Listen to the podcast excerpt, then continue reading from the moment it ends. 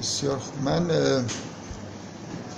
خیلی نمی‌خوام دیگه خلاصه جلسات قبل رو بگم اکثر همون جلسه قبل سعی کردم نشون بدم که یه لایه یه مدار عمیق‌تر روانشناختی تر مثلا تو این سوره موجوده. اونم اینه که روانشناسی یا بنی اسرائیل همون چیزیه که در واقع روانشناسی بنی اسرائیل کسانی که مخاطب این خطاب های یا بنی اسرائیل هستن همون در واقع الذین فی قلوب مرض هستن. هم شواهد مفهومی و معنایی داریم هم متنی. و این نشون میده که سوره فقط خطاب این خطاب ها درش دلیل تاریخی نداره که مثلا حالا اینا رو قانع بکنه که شما عهد و زیر پا گذاشتید. بلکه یه چیز عمیقتری درش هست اونم اینه که در واقع داره درباره این تیپ افراد از روانشناختی صحبت می‌کنه که در هر جامعه دینی قطعا خواهند بود. بعد دیدیم که مقدمات انگار ظهور این پدیده در همین جامعه اسلامی در بد و امر که تازه شریعت داره نازل میشه وجود داره. سوره آل امران دیگه شما تحقق و شاخ و برگ پیدا کردنش هم قشنگ می‌بینید که اصلا سرنوشت جامعه تا حدودی به وسیله رفتار و حرفایی که اینا می‌زنن عکس العملایی که در مقابل بعضی از احکام نشون میدن داره رقم می‌خوره. بنابراین به اصطلاح سرنوشت ساز شدن توی جامعه. ما حالا فعلا در حد همین چیزی که تو سوره بقره هست که دقیقا همون چیزی که شما آثاری که می‌بینید در این لایه روانشناسی آثاری که در جامعه دینی جدید می‌بینید این مسئله سوال کردن در مقابل و مقاومت کردن در مقابل نزول شریعت هنوز انگار کار به جایی نرسیده که مثلا جنگی واقعا اتفاق بیفته و شما ببینید که اینا چی کار خواهند کرد. این توی سوره سوره بقره حالا من سعی می‌کنم به اواخرش رسیدیم یه نکات این شکلی بهتون بگم. کلا حس خوبی داره. علا رغم این یعنی شما مثلا وقتی سوره آل امران رو می‌خونید تصاویر بدی از جامعه مدینه توی سوره آل امران هست. صحنه ای که اینا دارن پیامبر رو توی جنگ تنها گذاشتن و فرار می‌کنن. سوره بقره یه حس خوبه مثل روزای اول بعد از پیروزی انقلاب. یه حس امیدواری یه چیز جدیدی داره به وجود میاد. این آدما این جامعه تر و تازه است. یه احساس خوبی کلا توی این سوره هست. در عین حالی که یه دلشوره نسبت به آینده ایجاد می‌کنه ولی هنوز انگار گناه بزرگی اتفاق نیفتاده. اینه که از این جهت خوندن سوره بقره خیلی دلچسب و نمی‌دونم یه البته بعدا ما می‌دونیم که اتفاق بعد افتاده ولی فضای این سوره این حس خوب توی خودش داره. حس شروع مثلا. اینا هنوز خیلی عزیزن. هیچ خطاب بدی به یا ایها الذین آمنو نمیشه. در حالی که اونا دارن مورد اتاب و خطاب اونا تاریخ دارن یه فضاحتایی به بار آوردن. اینا هنوز کاری نکردن. فقط داره بهشون تذکر داده میشه که شما هم انگار در آینده کارهای خواهید کرد. مثل دوران کودکی میمونه که بچه هنوز مثلا عزیزه. این ویژگی سوره بقره جای دیگه پیدا نمی‌کنید. همیشه اتاب خطابایی هست. کارایی کردن مثلا توی جنگ حالا یا نسبت به بعضی از احکام. ولی اینجا خیلی اوضاع از این نظر خوبه. من مثلا من یه صحبت کوتاهی حالا فکر کنم دو جلسه ای درباره سوره آل عمران داشتم. سوره آل امران خیلی فضای سیاهی داره. برای اینکه شما این جامعه مؤمنین رو در مقابل مشرکین می‌بینید که دارن باشون میجنگن در مقابل اهل کتابی می‌بینید که دارن از هر طرف از نظر عقیدتی فشار میارن و حق و مثلا زیر پا می‌ذارن و اینا. در درونش هم می‌بینید که نفاق و الذین فی قلوبهم مرض کلا در حداقل سه جبهه اونجا شما می‌بینید که این جامعه اون اصلیاشون آدمای واقعا مؤمن درگیرن و اتفاقای بدی میفته مثل شکست توی جنگ احد اتفاق افتاده. صحنه های بدی هست. و اونجا یادمه که گفتم که این تصویر بی نهایت زیبای آل امران تولد حضرت مریم. بعدا حضرت عیسی که یکی از زیباترین قطعه های مثلا داستان های پیامبر نه از نظر بیان توی قرآن اصلا در تاریخ انبیا یکی از نورانی ترین خانواده ها و اینا همیناست زکریا ظهور یحیی پایان در واقع بنی اسرائیل و یه انفجار نوری اتفاق افتاده که من اونجا یادم این حرف رو زدم که تو توی اون سوره وجود یه همچین قسمت نورانی لازم بود. برای اینکه آدم احساس خفقان نکنه. سوره دیگه تعادلش حفظ بشه بین خیر و شر. اینقدر این قطعه زیباست و خیر درش هست که مهمترین اتفاق مثلا تکوینی حداقل روی کره زمین افتاده عیسی متولد شده و اینا که اون بدی هایی که بعدا می‌بینید از هر جهت مثلا سیاهی می‌بینید اینجا جبران میشه. سوره بقره می‌بینید که خیلی انگار لازم نداره یه قطعه خیلی نورانی برای اینکه سیاهی توش زیاد نیست. قسمت یابنی اسرائیلش در عین حالی که حالا اولا در مورد مؤمنین نیست در مورد در مورد مؤمنین یه چیزی وجود داره حس خوبی وجود داره. در این حالی که در همه سوره ها آیات توحیدی هست که نورانی هست. داستان ابراهیم و اسماعیل اینجا هست که فوق العاده است. ولی حالا شاید قطعه به اون شکل اینجا نبوده لازم نبوده و نیومده. اونجا واقعا من احساسم اینه که مثلا انگار تعادل سوره به هم می‌خورد. اگه یه همچین داستانی یه چیز این شکلی اوایل سوره نیومده. بگذاریم. من می‌خوام بحث جلسه قبل و یه شکلی در واقع ادامه می‌تونم الان یه کاری که بکنم اینه که همون جزئیات شریعت و اینا رو ادامه بدم. ولی یه خود عجله دارم که یه چیز دیگه ای رو در واقع مطرح بکنم که شاید از یه جهاتی پیچیدگی در واقع سوره رو اضافه بکنه یا به هر حال یه چیزی لازمه گفته بشه برای اینکه خیلی از مطالبی که توی سوره اومده رو در واقع درک بکنیم که چرا ضرورت داشته که بهشون اشاره بشه. می‌خوام اول باز مثل دفعه قبل یه مقدار یه بحث تئوریک بکنم که مربوط به همین در واقع مکانیسم کلی شیوه کلی درک یه متن ادبی حالا در مورد قرآن درک یه سوره است.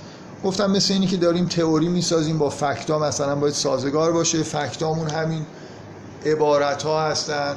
در درجه اول قطعه هایی که تشخیص میدیم که هدف مشترکی دارن دنبال همدیگه دارن میان داخل قطعه ها بازی قطعه بندی هایی وجود داره تا اینکه برسیم به رزولوشن آیه و واژه و اینا. ما که تو این جلسات نمی‌خوایم اونقدر در واقع به سطح آیه نزدیک بشیم. همین کلیت سوره رو قراره که در موردش صحبت بکنیم. من سوالی که می‌خوام مطرح بکنم اینه که فکت های خارج از این چیزی که من دارم میگم یعنی خارج از متن نداریم. آیا این شکلی نیست که فکت ممکنه یه چیزی باشه که مثلا ما از تاریخ می‌دونیم؟ یه چیزی باشه که درباره واقعیت می‌دونیم. یه حقیقتی که می‌دونیم. در واقع فکتایی که من میگم به چه درد می‌خوره؟ که پرسش ایجاد کنن دیگه. بگیم این این آیه اگر نظریه تو درسته اگه مدلی که تو داری توصیف می‌کنی درسته؟ این آیه اینجا چیکار می‌کنه؟ این قطعه چرا اینجاست؟ چرا طولانیه؟ چرا این بعد از اون اومده؟ درباره ترتیب درباره طول درباره محتوای یه دونه عبارت می‌تونیم سوال بکنیم. اون داستان ها در پایان سوره چیکار می‌کنن؟ اینا پرسشایی که در واقع از خود متن داریم از می‌پرسیم. از عبارت های متن استفاده می‌کنیم پرسش تولید می‌کنیم. حق نداریم بدون اینکه به متن نگاه کنیم از بیرون یه پرسشی مطرح بکنیم. به نظر میاد حق داریم دیگه. یه نفر اینجا پرسید که خیلی خوب حالا این تئوری شما اصلا درست. اصلا چرا دنبال جامعه دینی خداوند میره؟ وقتی که یه جوری انگار خود همین سوره داره میگه عاقبت خوشی نداره. یعنی داره میگه که بالاخره اون الذین فی قلوبهم مرض هستن اون متقین در اقلیتن. بنابراین یه جامعه دینی خیلی امیدی بهش نیست که یه چیز خیلی مقدسی از آب در بیاد. زمان که بگذره اینا میشن مثل روایت هم که براتون خوندم. از اول پیغمبر گفته که هر کاری که اونا کردن شما هم بدترشون می‌کنید مثلا. بنابراین اصلا چی کار داریم که جامعه دینی تشکیل بشه؟ ببینید این این سوال از توی متن نیومده و اشکالی نداره بالاخره. من وقتی یه سوره رو در واقع اینجوری نگاه کنید. اگه مؤمنانه بخواید نگاه کنید یعنی بگید که این سوره معناش اینه. و آدم مؤمنی باشید در واقع دارید میگید که این معنایی که من کشف کردم حقیقته حقیقت داره. حالا جدای از اینکه متن چی میگه من درباره این حقیقت می‌تونم صحبت کنم. اگه مؤمن نباشید فکتای اینجوری نمیتون پرسش های اینجوری لزومی نداره مطرح بکنید یکی از دوستان جلسه دوم فکر می‌کنم. در مورد یه چیزایی پرسید مثل اینکه حالا آیا این داستان ابراهیم که گفته شده که من جلسه اول توضیح دادم که چطور داره این دین جدید خودش رو تو تاریخ انبیا بنی اسرائیل جایگاه برای خودش تولید می‌کنه. داره میگه که اون بنی اسرائیل از اسحاق و یعقوب بودن. یه پسر دیگه ای بوده اسماعیل با پدرش اومده اینجا کعبه رو ساختن و بنابراین حالا این دین جدید دین ابراهیمیه ولی نه توی شاخه بنی اسرائیل. باید بهش بگیم در شاخه بنی اسماعیل. اون داستان ابراهیم و اسماعیل و ساختن کعبه هم کعبه رو داره وارد بازی می‌کنه که یه چیزیه که اعراب بهش اعتقاد دارن. هم بنی اسرائیل در واقع ادیان ابراهیمی رو داره با هم دیگه پیوند میده. یه فضایی داره ایجاد می‌کنه. ایشون سوالش این بود که خب همیشه اساطیر جدید مثلا ملت های جدید اساطیرشون رو به اساطیر قبل ربط می‌دادن و از این حرفا. منم سعی کردم حالا اون موقع خیلی به نظرم من سوال ارتباطی نداره با بحثی که ما داریم اینجا می‌کنیم. و یه جوری در واقع سعی کردم بگم که بی ارتباطی بی ارتباطیش چیه؟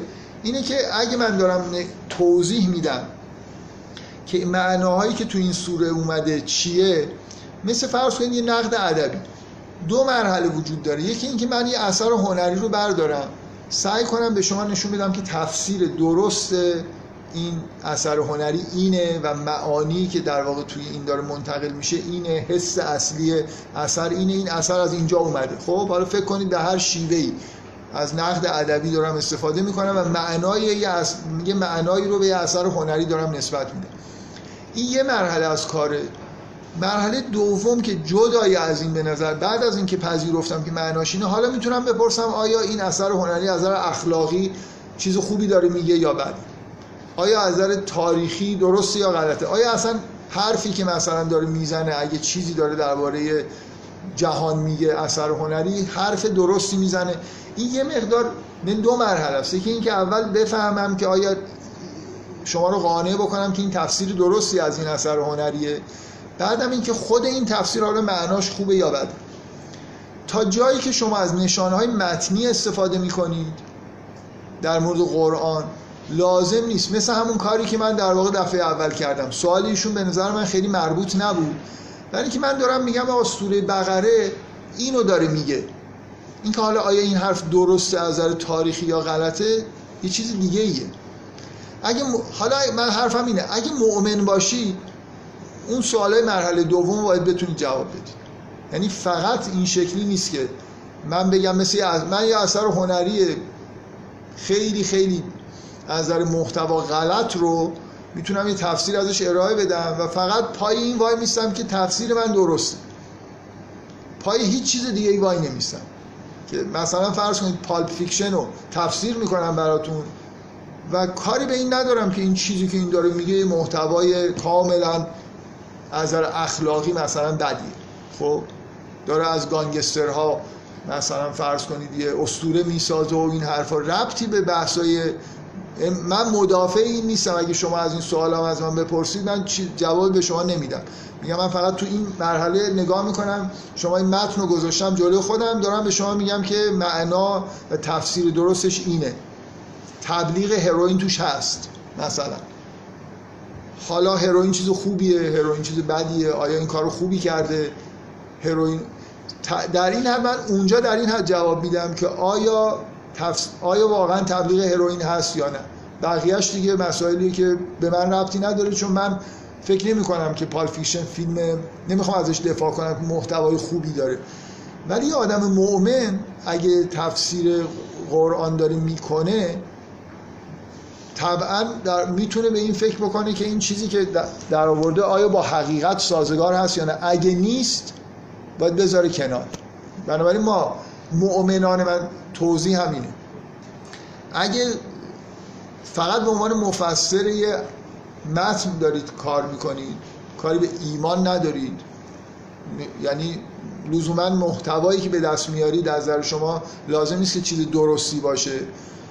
در حد فکتاتون در حد همون نشانه های متنی باقی میمونن. اما اگه احساستون اینه که مثلا این قرآن کتاب خداست و مثلا فرض کن گفته که ابراهیم اسماعیل رو آورده اینجا توی مکه با هم دیگه کعبه رو ساختن حالا اگه یه نفر بیاد یه خدشه تاریخی وارد بکنه که ابراهیم مثلا فرض کن اسماعیل رو نمی‌تونسته بیاره اینجا. از لحاظ تاریخی کعبه مثلا قدیمی تره یا جدیدتره. اینا رو یه مفسر مؤمن باید جواب بده. به همین ترتیب مؤمنانه که رفتار می‌کنید یه مزیت هم اینه. من می‌تونم پرسشایی بکنم که از متن بر نمیان از درک من از واقعیت و تاریخ مثلا در میان. مثل همین پرسش که خب اگه خداوند جامعه دینی داره ترتیب میده جامعه دینی هم اینجوریه اصلا چرا این کارو داره می‌کنه؟ بعد این پرسش چه حسنی داره. منو کنجکاو می‌کنه که متن نگاه کنم ببینم توضیحی در مورد این پرسش هست یا نه. شاید بعضی از آیه هایی که تا حالا نمیفهمیدم و سوال خوب تو ذهنم باشه بفهمم. دقت می‌کنید. بنابراین من نمیم توضیحاتم روشنه دیگه. می‌تونیم اگه از, از این جلسه الان در واقع با فرض اینکه مؤمنانه داریم نگاه می‌کنیم به سوره سوالایی مطرح بکنیم درباره اینکه مثل همین که آیا جامعه دینی اصلا به درد می‌خوره یا نه آیا توضیحی توی سوره در این مورد اومده یا نیومده و الی آخر. مثلا این سوال قبلا فکر می‌کنم توی جلسه مطرح شد. چرا اینقدر مسیحی ها کمرنگن؟ یا کمرنگ به نظر می‌رسن؟ یا ما بد داریم می‌خونیم؟ جایی اشاره های پررنگی به مسئله مسیحیت شده. من یه نکته رو گفتم توی جلسات که وقتی میگه یا بنی اسرائیل شامل مسیحیان میشه. به اضافه اینکه یه معنای تلویحی در ایجاد می‌کنه اونم اینه که این تبلیغ مسیحی یا خارج از حوزه بنی اسرائیل خیلی انگار مشروعیت نداشته. یعنی عهد با بنی اسرائیل بوده مسیحی هم یعنی اگه این توضیح منو بپذیرید. که مسیحی ها به این دلیل در این سوره حضور دارن که جزء بنی اسرائیل و مسیح هم آخرین پیامبر بنی اسرائیله بعد این نکته تلویحی به وجود میاد که پس اون مسیحی شدن روم خیلی انگار نکته مهمی نیست. میبینیدم که برخوردی که تو این سوره هست اصلا انگار این موضوع خیلی چیز اتفاق ما از تاریخی قطعا احساسمون اینه که این مهمترین نقطه عطف ادیان ابراهیمیه که مثلا ارمنستان و روم حکومت های بزرگی که مسیحی شدن مخصوصا روم. ولی تو قرآن اصلا به این نکته اشاره نمیشه. یعنی به نظر میاد که این دین هم از نظر تبلیغ برای غیر بنی اسرائیل هم از نظر محتوایی که مسیحیت پیدا کرده خیلی دور شده و حالا اینکه روم مثلا فرض کنید مسیحی شده خیلی پیروزی انگار حساب نمیشه. می‌خوام بگم این یه سوالیه. مسیحیت چقدر تو این سوره بهش اشاره شده؟ مثلا اینکه منحرف شدن نشدن. به نظر میاد که ببینید یکی از جوابا می‌تونه این باشه که خب این سوره متولی این معنا نیست. سوره دیگه ای. من مثلا در جواب اینکه آیا جامعه دینی چرا اصلا به وجود میاد گفتم به نظر من تو آل امران یکی از مهمترین محتواش اینه که همینو به شما جواب بده. جامعه دینی چرا به وجود میاد؟ با اینکه این فسادها رو به همراه میاره. بنابراین لزوما اینجوری نیست که من هر سوالی بکنم بگم تو این سوره باید جوابش پیدا کنم. ولی اگه حول و حوش فرضیه‌ای که درست کردم سوالی به وجود بیاد انتظار بیشتری دارم که تو این سوره جوابشو بگیرم. حالا مثلا یکی از پرسش اینه که مسیحیت آیا کمرنگ واقعا؟ آیا ما درست داریم؟ آیا آیه هایی نیست که متوجه نیستیم و دارن به مسیحیت اشاره می‌کنن به نحوی؟ حالا من می‌خوام بگم که پرسش خوبیه و یه آیه هست که به نظر میاد مربوط به مسیحیت میشه. شاید از همینجا اصلا شروع کنم بحث این جلسه. مثلا در مورد مسیحیت یه اتفاق خیلی خیلی مهمی افتاده. اونم اینه که مسیحیت شریعتی که میثاق و اصلا کلا کنار گذاشتن. خودشون میگن الغای شریعت که از زمان پولس به نظر میاد به وجود اومده. این منشأ ببینید یه از سوره خارج بشم. تو سوره آل عمران یه اشاره ای هست که تایید می‌کنه که مسیح انگار حق اینو داشته و اومده بوده این کارو بکنه که شریعت رو یه مقدار تغییر بده و آسونش بکنه مثلا. ولی مسیحی ها کلا شریعت یهود رو شریعت موسی رو کنار گذاشتن. رسما گفتن با ظهور مسیح ملغا شده. این انحرافیه یا همون اشاره قرآن نشون میده که یه چیزی بوده؟ و بعدم رفتم بگم بدتر از این حالا غیر از این که قضاوت نکرده باشم شریعت جدید آوردن اصلا.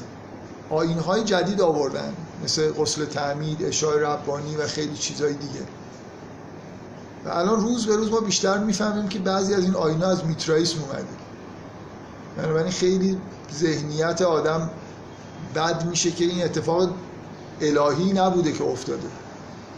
یعنی اینکه شریعت ملغا شده و بعد یه چیزای جدید ببخشید من درآوردی به نظر میاد از اقوام پیرامون. برای همین پیروزی در روم رومان میترائیسم رو در واقع به عنوان دین پذیرفته بودن. ممکنه آدم احساس کنه که خب مثل اینکه یه باجی حالا داده شده و یه مقدار آینهای اونا رو گرفتن و بعدا با یه اصلاحات یعنی خیلی حس الان خی... کلا کسایی که مخالف مسیحیان خیلی روی این مانور میدن که این علائمتون این آینهاتون اینا همه به میترائیسم ربط داره. و اصلا منشأ یهودی و بنی اسرائیلیشون در واقع یه جوری انگار توی آینهاشون از بین رفته. این بالاخره یه سوال کنجکاوی برانگیزیه که حالا من سعی می‌کنم بگم که اشاره تو این سوره به این مسئله شده. ولی یه سوال خیلی بزرگتر می‌خوام مطرح بکنم. اونم اینه که اصلا در واقع در ادامه بحثای جلسه قبل مثلا دین جدید قرار چیکار بکنه؟ این این دیگه خیلی سوال کلی و اساسیه اونقدرم مثلا فلسفی نیست که جامعه دینی به چه درد می‌خورد جامعه دینی مثلا یه نفر تلبیحا می‌تونه به طور کلی جواب بده مگه قرار نیست هدایت الهی به همه مردم روی زمین برسه که اینا بعد از خوبوت کردن اینجوری مقدمه چیده شده که هدایت الهی قراره مثلا به شما برسه پیروی بکنید بیاید دوباره در جنت. خب بنابراین جامعه دینی می‌تونه یه چیز باشه دیگه مثل یه ابزاری باشه که با صدای بلند مثل اینکه این شریعت یه الگویی وجود داشته باشه مردم ببینن هدایت بهشون برسه. کتاب وجود داشته باشه که یه جامعه ای لازمه واقعا دیگه. شما یه کتاب رو می‌خواید استنساخ بکنید تبلیغ بکنید بالاخره به نظر می‌رسه که حداقل یه جواب مقدماتی ساده داریم که یه جمعیت کلا به درد می‌خوره برای اینکه صداش بلندتره و می‌تونه هدایت رو به تعداد بیشتری از افراد برسونه. ولی سوال اینه که الان این دین جدید داره چیکار می‌کنه؟ برای چی ظاهر شده؟ می‌خوام بگم این خیلی دیگه به محتوایی که ما داریم به سوره نسبت میدیم سوال مربوطیه که انتظار آدم داشته باشه که توی همین سوره اشاره محتوای کلی این دین چیه؟ یه چیزی واقعا. یهودی ها اومدن مثلا شریعتی داشتن. توضیحات جلسه قبل, قبل من این فضا رو ایجاد می‌کنه که خب اون شریعت هم خیلی چیز مقدسی به این معنا که یگانه بوده نیست. حالا یه دینی اومده با یه شریعت دیگه. و چرا ختم میشه؟ همینجور باز یه دین دیگه هم بیاد با یه شریعت دیگه. می‌دونید؟ یعنی یه حسی به وجود میاد که اینجا ویژگی این دین چیه؟ برای چی ظهور کرده؟ یه سوالی اینجا هست که خوب آدم بهش فکر بکنه. تو قالب این سوره یا هر سوره؟ کل قرآن بفهم چرا این اینجوریه که اول میاد حالا تو همون نوادگان حضرت ابراهیم توی line ی شروع می‌کنه هی شریعت های پیشتر هم بیاد که یه base قومیتی هم داره. بعد یهو تهش سویش می‌کنه تو اون یکی line در حالی که می‌تونه شریعت آخر هم تو همون line بیاد. به نظر میاد که جامعه دینی بنی اسرائیل با شریعت موسی شروع میشه. خیلی می‌خوام بگم این سوال خیلی چیز نیست. خیلی پاسخ دشواری نداره. یعنی سوره همینو داره میگه که یه شریعتی اومده و شما در حدی گمراه شدید که اصلا دیگه نمیشه. در واقع توضیحاتش هم اینه که نمیشه برای شما. مثلا فرض کنید که می‌خوایم به یه شریعت نهایی برسیم یا به دین نهایی برسیم. شما دیگه پذیرا نیستید. کما اینکه مسیح رو نپذیرفتید. یعنی اون جا مثل اینکه این ایده طرح بدی نیست که مثل یه نیروی ذخیره بذارید کنار چون می‌دونید که اینا به جای خوبی نخواهند رفت. با همون توضیحات اول سوره امیدی به یه جامعه دینی در دراز مدت نیست.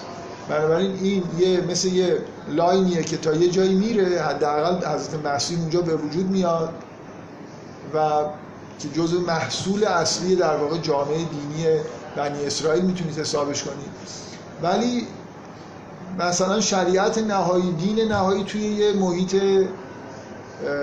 تر و تازه و منحرف نشده ای میاد. مثل همون زمان خود حضرت موسی. بفرمایید. چه چیزی می‌خواد باعث بشه که اینا همون مسیر رو طی خب هیچی.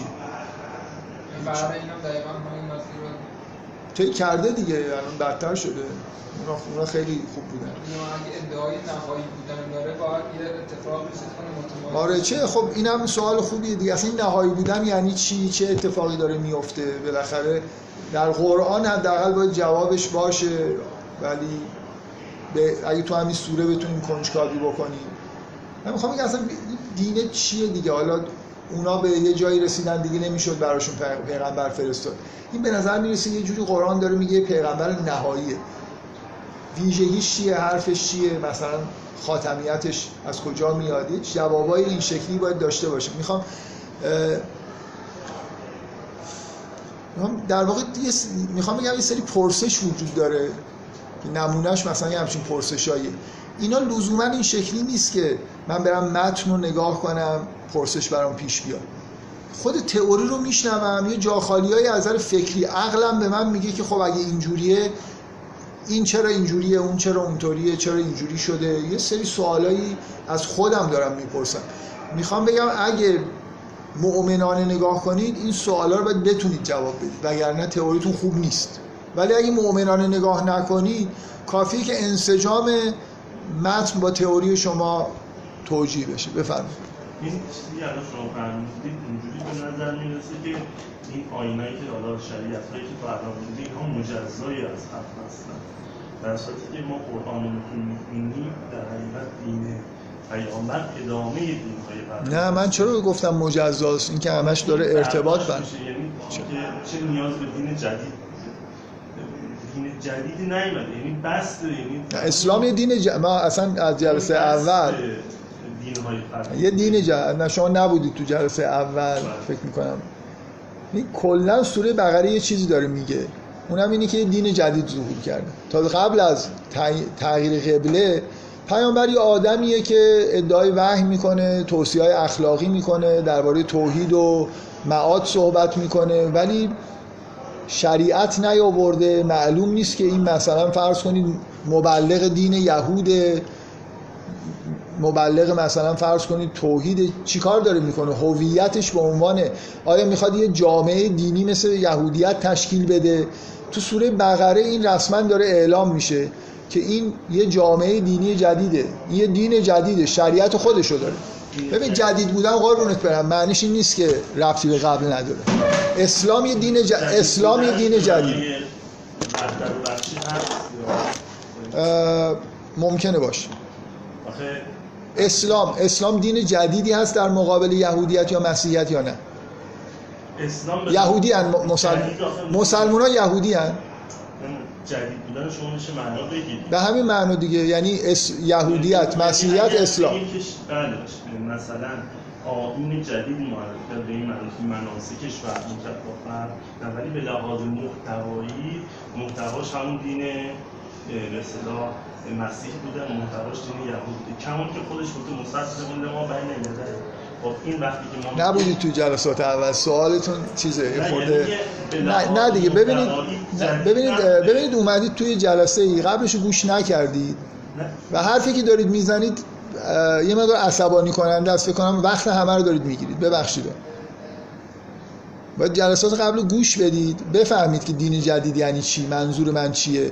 دارید میگید که مثلا توحید خب آره توحیده. نوح هم توحید بوده. مثلا فرض کنید یهودی هم حرف جدید نزدن. یه ماجرا اینجا وجود داره. امت جدید داره تشکیل میشه. این امت امت یهودی نیست امت مسیحی نیست. قبله جدید داره شریعت جدید داره. شریعتش همون شریعت یهود نیست فرق داره. رسما هم داره گفته میشه. برای من یه اتفاقی افتاده. قبل از تغییر قبله قبل از اینکه سوره بقره مثلا فرض کنید نازل بشه بعضی از آیاتش هنوز مسلمان ها این هویت رو ندارن. مسلمان ها یه توصیه اخلاقی بهشون میشه.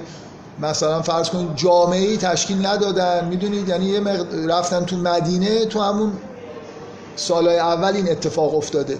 اینا یه هویتی پیدا کردن به عنوان یه دین جدید به عنوان یه امت جدید.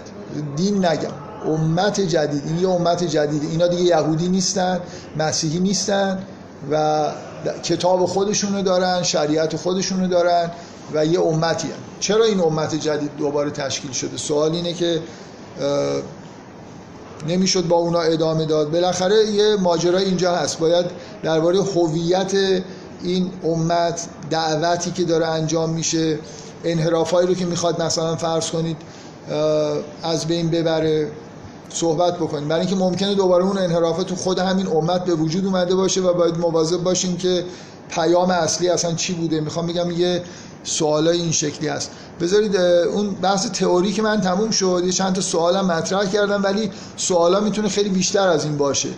سوال در واقع اینا سوالای مرتبه دوم نوع دومن از متن نمیاد. از این میان که شما تئوری رو که در واقع در نظر گرفتید نظریه رو که به اصطلاح پرداختید و بهش ایمان دارید به عنوان حقیقت. بنابراین با حقایق دیگه ای که تو ذهنتون می‌دونید ممکنه تعارض داشته باشن جاخالیایی ببینید که لازم بشه توضیح بدید. خب بذارید همین بحث رو بذارید اول برم اون سوالایی که ساده تر رو جواب بدم. در من احساسم اینه که اول یه از یه جایی شروع بکنیم که خیلی واضحه. یه نکته درباره مسیحیت گفته شده. نام نمی‌بره ولی کلا اینجوریه که اسمی از یه چیزی تحت عنوان مثلا مسیحیت اینجا نمیاد. ولی به وضوح این اشاره اینجا به نظرم خیلی واضحه تو این آیه که اشاره به مسیحیت. آیه 101 بعد از اینکه این موضوع در واقع به آخر کار رسیدیم موضوع جبرئیل و اینا مطرحه قبل از اینکه داستان هاروت و ماروت بیاد این آیه هست. بذارید از 99 بخونم.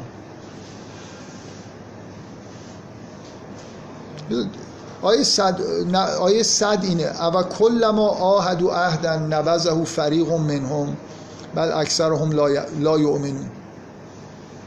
آیا هر وقت که یه عهدی بسته میشه بعضی از شما اینو پیمان رو مثلا میشکنید بل اکثرهم لا یؤمنون و اکثرشون اکثرتون ایمان نمیارید. اکثرشان ایمان نمیآورند ولما جاءهم رسول من عند الله مصدق لما معهم نبذ فریق من الذین اوتوا الکتاب کتاب الله وراء ظهورهم. کانهم لا یعلمون. میگه وقتی یه رسولی آمد از طرف پروردگار که تصدیق می‌کرد اون چیزی رو که با اینها هست نبذ فریق من الذین اوتوا الکتاب کتاب الله وراء ظهورهم. بر برخی از اینایی که کتاب بهشون داده شده بود کتاب خدا رو پشت سر خودشون انداختن. که انهم لا یعلمون. انگار که اصلا نمی‌دونن. این اشاره به الغای شریعت نیست. این منظور از ولما جاءهم رسول من عند الله مصدق لما بعضی از مفسرین اینو جاءهم رسولون رو به معنای پیامبر اسلام می‌گیرن. بعد خب این یعنی چی که یه عدهشون نبذ کتاب الله؟ نبذ فریق من الذین اوتوا الکتاب کتاب الله وراء ظهورهم. مثلا اینجوری تعبیر بکنیم که کتاب خدا مثلا یه چیزایی در تورات نوشته شده بود که بعد فکر کنم شاید یه تعبیر اینه. که توی تورات یه چیزایی نوشته شده بود مربوط به این پیامبر نهایی که قرار بیاد وقتی که این اومد اونا رو مثلا پشت سر خودشون انداختن. که انهم لا یعلم. در حالی که کتاب الله خیلی بیشتر توی قرآن به معنای شریعت تا کتاب کتاب خیلی وقتا اشاره به شریعت داره. کتب علیکم و سیام مثلا. کتاب یعنی شریعت. بنابراین بعدم اینکه رسول همین الان اومده تازه داره اینا رو دعوت می‌کنه چهار تا آیه قبل یهودی ها دعوت شدن که بیاید ایمان بیارید.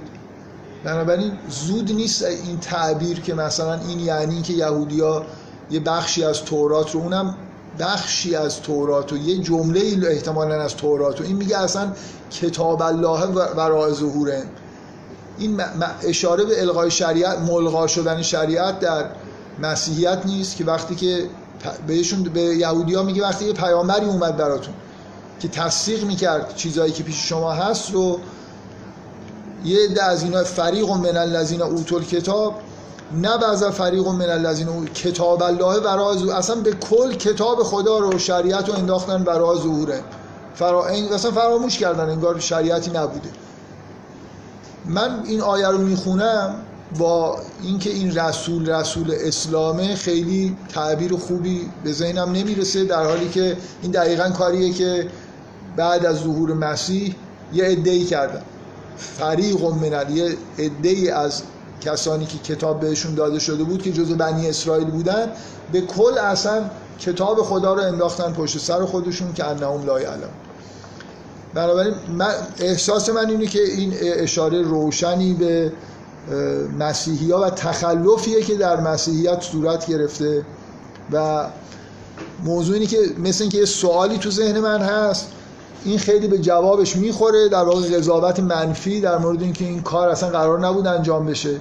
چیزی که بعدا هم شما می‌بینید اینه که مسیح تخفیف هایی در شریعت موسی در قرآن اومده که می‌داد. یعنی اونقدر پیامبر بزرگی بود که می‌تونست شریعت موسی رو که خیلی مقدس بود اصلاح بکنه. آپ تو دیتش بکنه. نه اینکه کلا یه شریعت رو بندازه شریعت جدیدی آورده باشه. من همچین چیزی از نظر تاریخی از مسیح سراغ نداریم. و این آیه به نظر من میاد که این خاصیت رو داره. حالا برید سراغ آیه 89 آیه 89 میگه ولما جاءهم کتاب من عند الله مصدق لما معهم و کانو من قبل یستفتحون علی الذین کفروا فلما جاءهم ما عرفو کفروا به.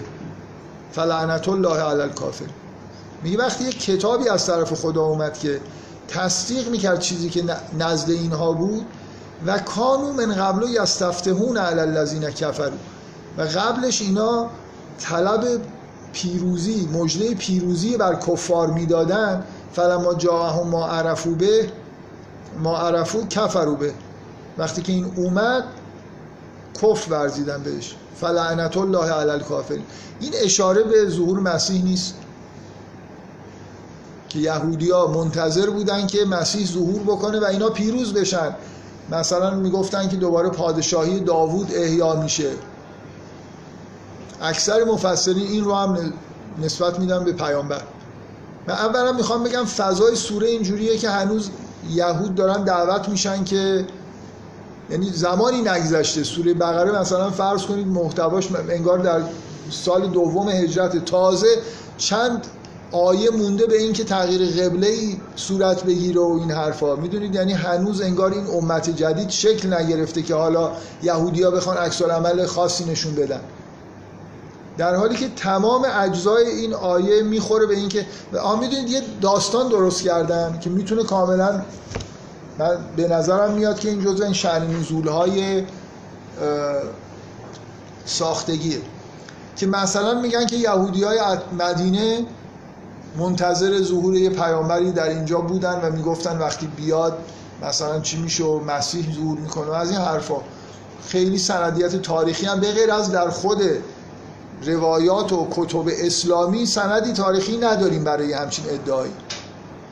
و می‌تونه جزو این شأن نزولایی باشه که یه آیه که مبهمه و نمی‌فهمن چون فکر می‌کنن که این مربوط به رسول اکرم میشه بنابراین پس لابد یهودی های از سفتهون به مثلا بودن. و بعد یه روایت هایی هم مثلا اطرافش ساخته شده باشه. به فضای سوره می‌خوره که این در مورد ظهور مسیح باشه. که وقتی که, که یهودی ها سالهای سال منتظر ظهور مسیح بودن و می‌گفتن که یه مسیحی میاد یستفتهون علی الذین کفرو برای اینکه یهودی ها تحت سلطه مثلا بابلی ها قرار گرفتن بعد تحت سلطه رومی ها بودن همش منتظر بودن که مسیح بیاد که اینا رو پیروز کنه پادشاهی داوود رو احیا بکنه. یه چیز خیلی مسلم تاریخیه. بنابراین به جای اینکه اون شعن نزول مشکوک رو بریم سراغش فضای سوره به من اینجوری میگه که این نمی‌تونه مربوط به پیامبر اسلام و دین اسلام باشه و شواهد تاریخی نداریم برای اینکه یهودیا طلب فتح می‌کردن با ظهور یه پیامبر جدید در اینجا و همه شواهد نشون میده که این مربوط به مسیحیت و ظهور مسیحه و کفری که یهودیا نسبت به مسیح در واقع ورزیدن. به این نکته فقط یه نکته متنی دقت بکنید. این دوتا آیه رو بذارید کنار هم دیگه آیه 101 و آیه 89 جفتشون اولی اینجوری شروع میشه. ولما جاءهم کتاب من عند الله مصدق لما معهم دومی میگه ولما جاءهم رسول من عند الله مصدق لما معهم. یعنی عبارت شروع اونقدر شبیه هم دیگه است که یه جوری آدم و ذهنشون می‌بره سمت اینکه به یه چیزی داره اشاره می‌کنه. و جفتش کاملا منطبق با مسیحیت ظهور مسیح و مسیحیت و جفتش به پیامبر ما نمی‌خوره ولی اکثر مفسرین فکر می‌کنم هر دو رو به تمرد یهودیا در مقابل دین دعوت پیامبر اسلام نسبت دادن. اکثریت. بفرمایید. بله؟ خب این که این سوال متن قرآن اینجوریه دیگه. مثلا فرض کنید یه جا درباره ظهور پیامبر داره صحبت می‌کنه یه جا درباره شریعت داره صحبت می‌کنه. هر دفعه مثل اینکه این تخلفا در دو تا شعن مختلف اتفاق افتادن. یکی ظهور مسیح و در واقع یهودی ها نپذیرفتن یکی اینکه خود مسیحی ها بعد از ظهور مسیح تغییری در چیز دادن تغییری در شریعت ایجاد کردن. درسته هر دوتاش مربوط به مسیح و مسیحیته ولی یه جا کفر یهودی ها به مسیح یه جا انحرافی که مسیحی ها ایجاد کردن. که خیلی اینجوری نیست که حالا لزوما باید با هم دیگه باشه. ولی اون نشانه متنی این دوتا رو به هم دیگه داره مرتبط می‌کنه که من این اینو واقعا احساس من اینه. یعنی می‌خوام بگم خود من این تعبیرا رو برای این آیه ها میپسندم. یه مقدار زیادی برای خاطر اینکه اون پرسشا تو ذهنم هست.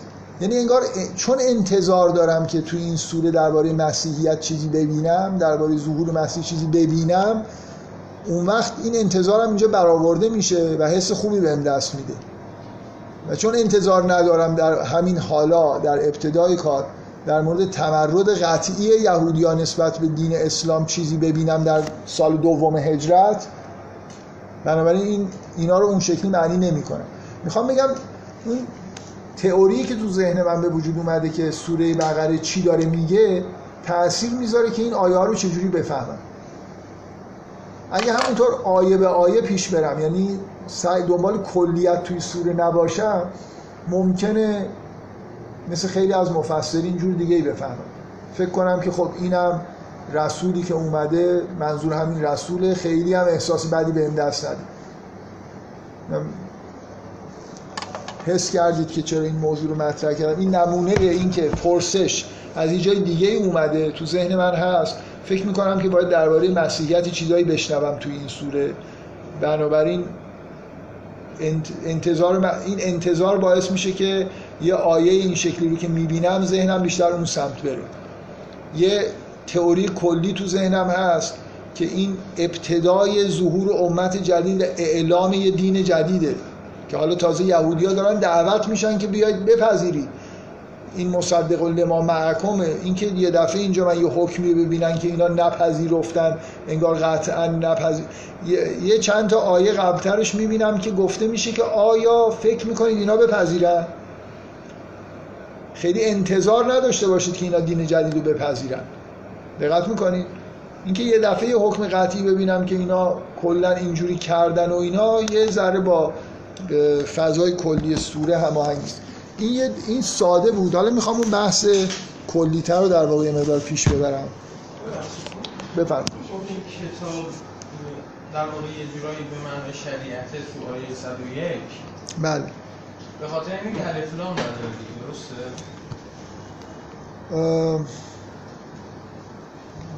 بیشتر نه چرا؟ چون آخه کتاب بیشتر خود قرآن دیگه.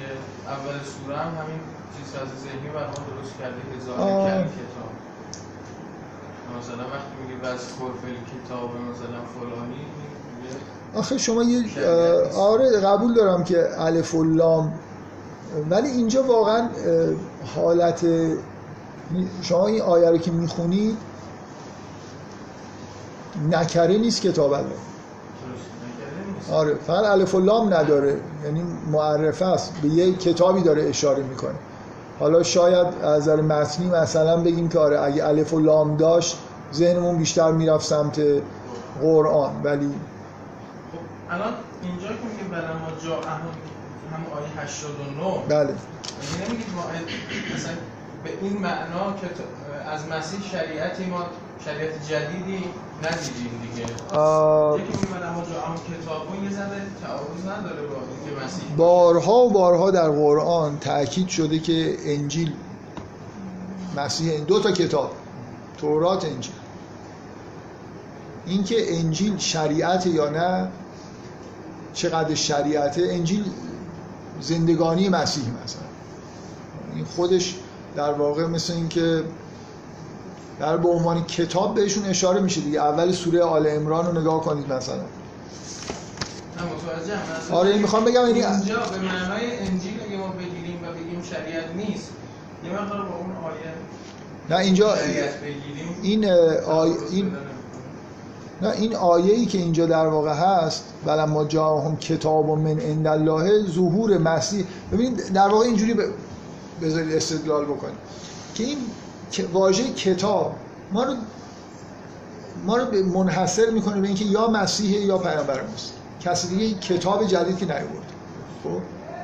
بنابراین حالا مثلا با همون استدلال متنی شما الف و لام نداره به نفع اینکه انجیل. انجیل لزوما حالا شریعت به معنای اینکه مثلا مجموعه چیز انجیل چیه؟ انجیل. یه سری تخفیفات در شریعت داده حضرت مسیح که توی همین انجیل های موجود هم یه اشاره هایی هست. و بیشتر از این که شریعت جدید آورده باشه شریعت رو تفسیر کرده. این خط مهمی توی انجیل موجود در زندگی مسیحه. مسیح به محتوا به شریعت محتوا میده. میگه که مثلا فرض کنید که اگه در شریعت این اومده من اینو میگم. مثل اینکه روح شریعت رو بیان می‌کنه. یه جور تجدید مفهومی توی شریعت به اضافه اینکه واقعا یه تغییراتی در شریعت هم توسط مسیح به شهادت خود قرآن داده شد. و اینکه در واقع بین این که این کتاب که اینجا اشاره شده یا در اون آیه قرآن باشه یا انجیل من حرفم اینه که بیشتر به انجیل می‌خوره یعنی با قرآن اصلا یه جوری به تناقض می‌رسیم به نظر من. با محتوای آیه های قبل و بعدش خیلی نمی‌خونه و برای یستفتهونه مجبوریم داستان درست بکنیم. شواهد تاریخی نداریم. در حالی که بدیهیه که یهودیان نسبت به ظهور مسیح تمام نوشته هاشون پر از این امید به پیروزی بر کسایی که بهشون غلبه کردن و دوباره پادشاهی درست کردن و اینا کاملا یه چیز مستند تاریخیه. بنابراین خیلی تفسیر و تعبیر عجیبی اگر اینا رو مربوط به قرآن و پیامبر به نظر من بدونیم در این حال من سعیم اینه که بگم که اون مشکل ذهنی که مسیحیت کجای سوره بقره بهش اشاره شدن به من کمک می‌کنه که دنبالی هم چیزی بگردم. من یه چیزی اینجا نوشتم که نگفتم. اونم اینه که برخلاف اون پرسش های نوع اول که از متن میاد پرسش های نوع دوم خیلی باید با احتیاط باشون برخورد کرد. برای اینکه ما از قبل انگار یه چیزایی می‌دونیم بر اساس دانش و خودمون داریم پرسش مطرح می‌کنیم و دفعه اول قرآنی که داره خودش ما رو ذهن ما رو جهت دهی می‌کنه. دفعه دوم این خطر وجود داره که من این چیزایی که فکر می‌کنم درسته مثلا یه آدمی هستم با یه ذهنیت scientific مثلا قرن 19 همی بنابراین حالا یه انتظاراتی دارم. و حالا اون انتظارات رو بیام بچپونم مثلا احتیاط اینه که این دفعه دوم خیلی باید محتاط باشیم ببینیم آیا این چیزایی که واقعا انتظار داریم ببینیم پرسشامون درسته انتظار درستی داریم یا نه. برای اینکه جاییه که ممکنه تفسیری به رأی پیش بیاد دیگه به اصطلاح سنتی. یعنی من آرایی دارم یه چیزایی در واقع تو ذهنم هست. و اونا رو یه جوری در واقع میگردم دنبالش و معمولا هم آدم بالاخره به گرده یه چیزی پیدا می‌کنه. بفرم چند بار شد تاکید کردید راجع مسیحیت صحبت نشده؟ نه نشده که. اسرائیل و یهودیت نه نه من اینو که صد درصد میگم که بنی اسرائیل خطاب به مسیحی ها هم هست. و این نشون میده که خیلی توافقی صورت وجود نداشته. چیز الهی نبوده که اینا برن بیرون بنی اسرائیل. اینا رو بنابراین یا بنی اسرائیل به همه است. ولی اینکه درباره مسیحیت پرسشایی وجود داره. مهمترین پرسش این که آیا اون شخصی که بهش میگن عیسی ابن مریم واقعا مسیح بوده یا نه؟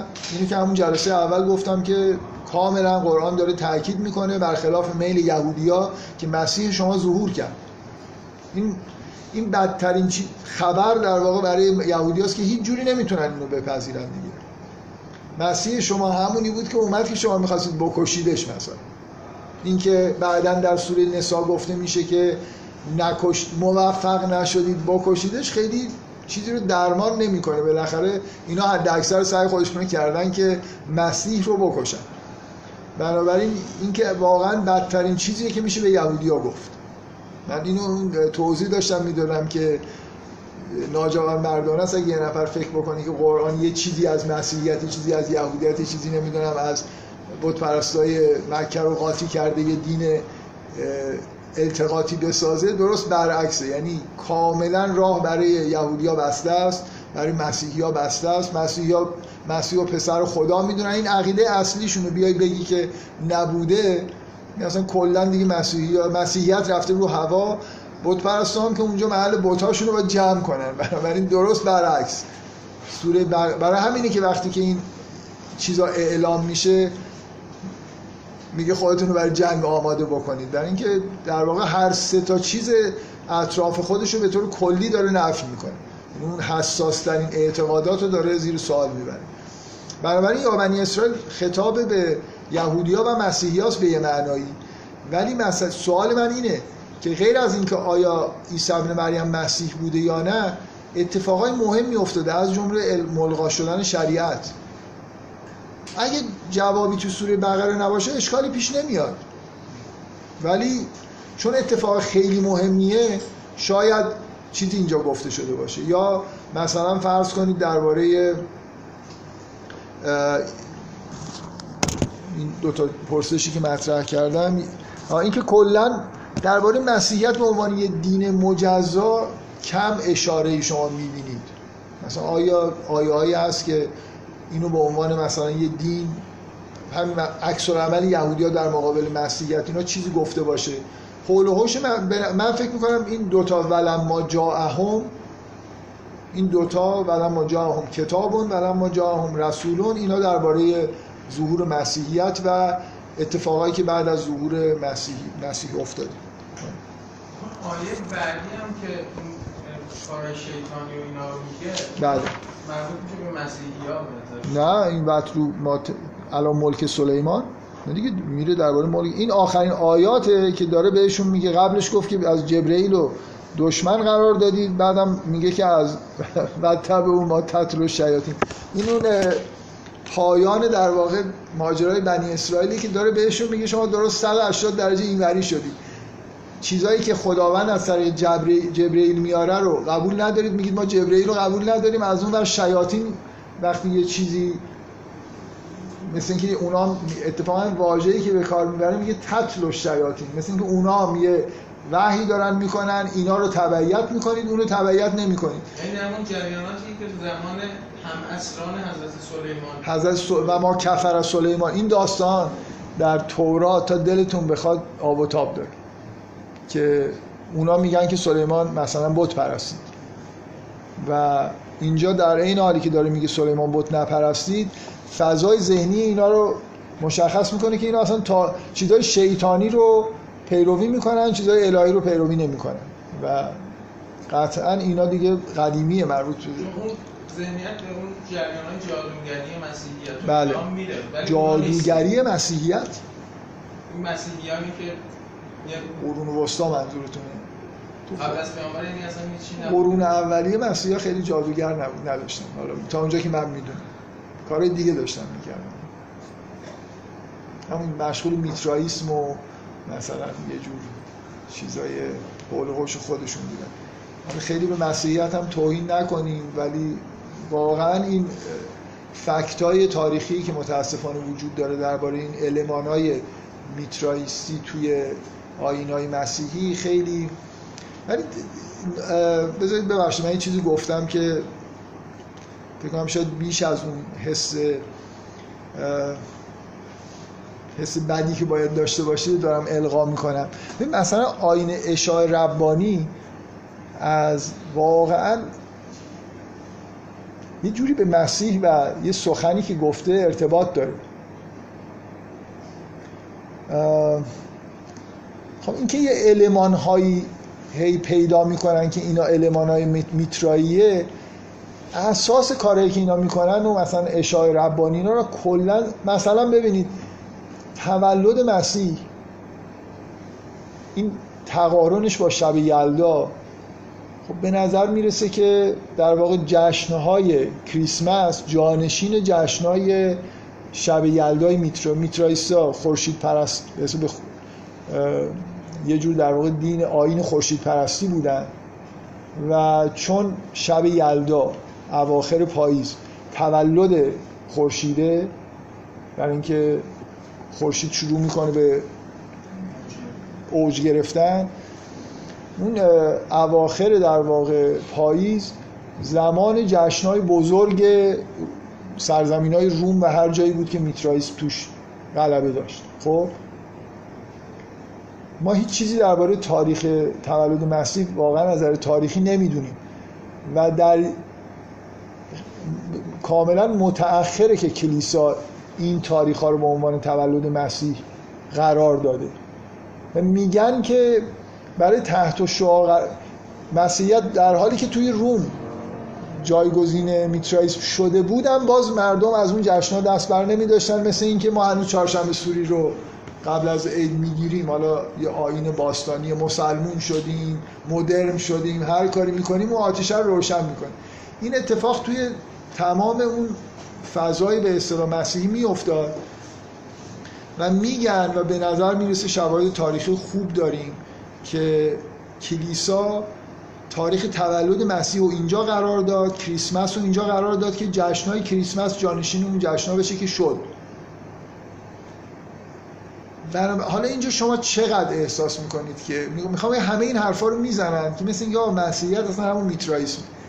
بالاخره یه مثل اینکه این جایگزینی با یه اعوجاجایی مثلا در تاریخ حالا تولد مسیح یا بعضی وارد کردن بعضی از المانات توی یه چیزایی توی یه انجام شده. ولی اینکه کاملا کارهایی که مسیحی ها می‌کنن شرک آلود و این حرفاست خیلی هم اینجوری نیست. من یه ذره یه جوری گفتم به نظرم خودم اومد که خیلی دیگه توهین آمیزه که انگار اصلا همینطوری که بعضی دوست دارن دیگه کسایی که ایتیستن کلا میگن و مسیحیت که اصلا ربطی به یهودیت نداره. مسیحیت ادامه مثلا میترائیسم.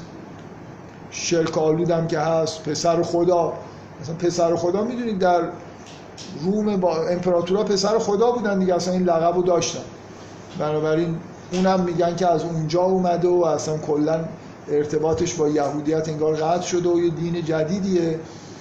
ولی خیلی اینجوری نیست.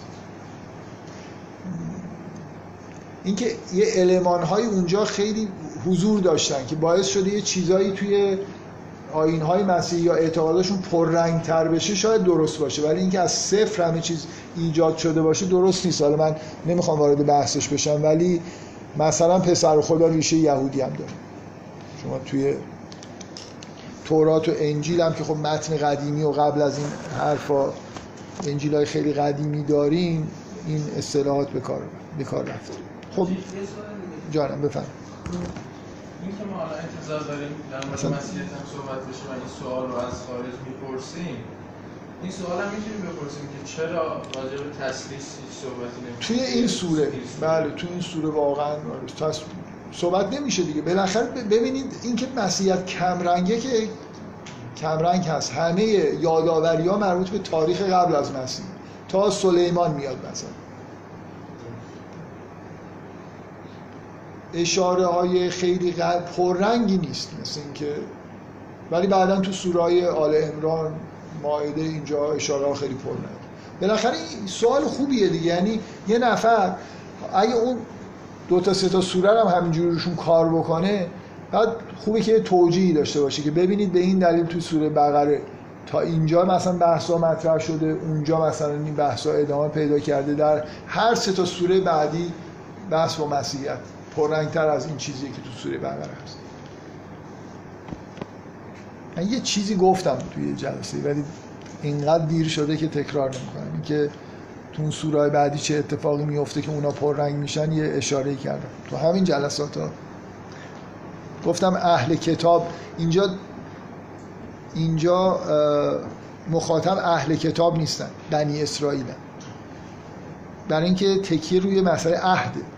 عهد در اوریجینالش با یهودیا در واقع با بنی اسرائیل پای کوه تور بسته شده. از آل امران به بعد طرف مقابل اهل کتابن نه بنی اسرائیل. بنابراین اونجا دیگه اهل کتاب دو دستن سهم خودشون دارن. اینجا تاکید روی عهد برای اینکه حرف از یه عهد و میثاق جدیده. خب بریم من می‌خوام می‌خواستم یه کاری بکنم. خیلی وقت ما صرف این قسمت اول بحث تئوریک و اینا شد. من خود از دست ایشون هم عصبانی شدم. حس وقت کم داشتن داشتم. ایشون هم واقعا سوالی که می‌کردید یه جوری چیز بود. خاره. آره. آخش میره اینقدر این اتفاق تکراری تو جلساتی که من دارم که یه نفر میاد که گوش نکرده و بعد ما پیشنهاد در نظر من بگیم که اصلا سوال سوال بدون در جلسه پیش نباید باشه. من حرفی که می‌زنم اینه که چرا ما عادت کردیم که مثلا یه جلسه قرآن مثل یه جلسه فیزیک یا ریاضی نیست؟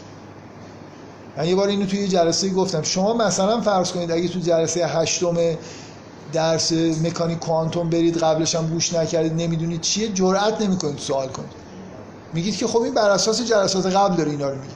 این جلسات قرآن مردم احساسشون اینه که مثل منبر منبرا اینجوریه دیگه. هر جلسه طرف میره یه چیزایی میگه خودکفاست. من والا من همه جلساتم اینجوریه که اگه شما کوانتوم استاد دو تا 5 تا من آره اگه همچین چیزی باشه قبول دارم ولی آره ولی سوال شما در مورد مثلا من با این این, م... این مدلی نبود. مثل مثل نفر آره ولی خب دیگه وقتی که من میگم جلسات قبل گفتم یه خورده کوتاه بیاد برید اونا رو گوش بدید.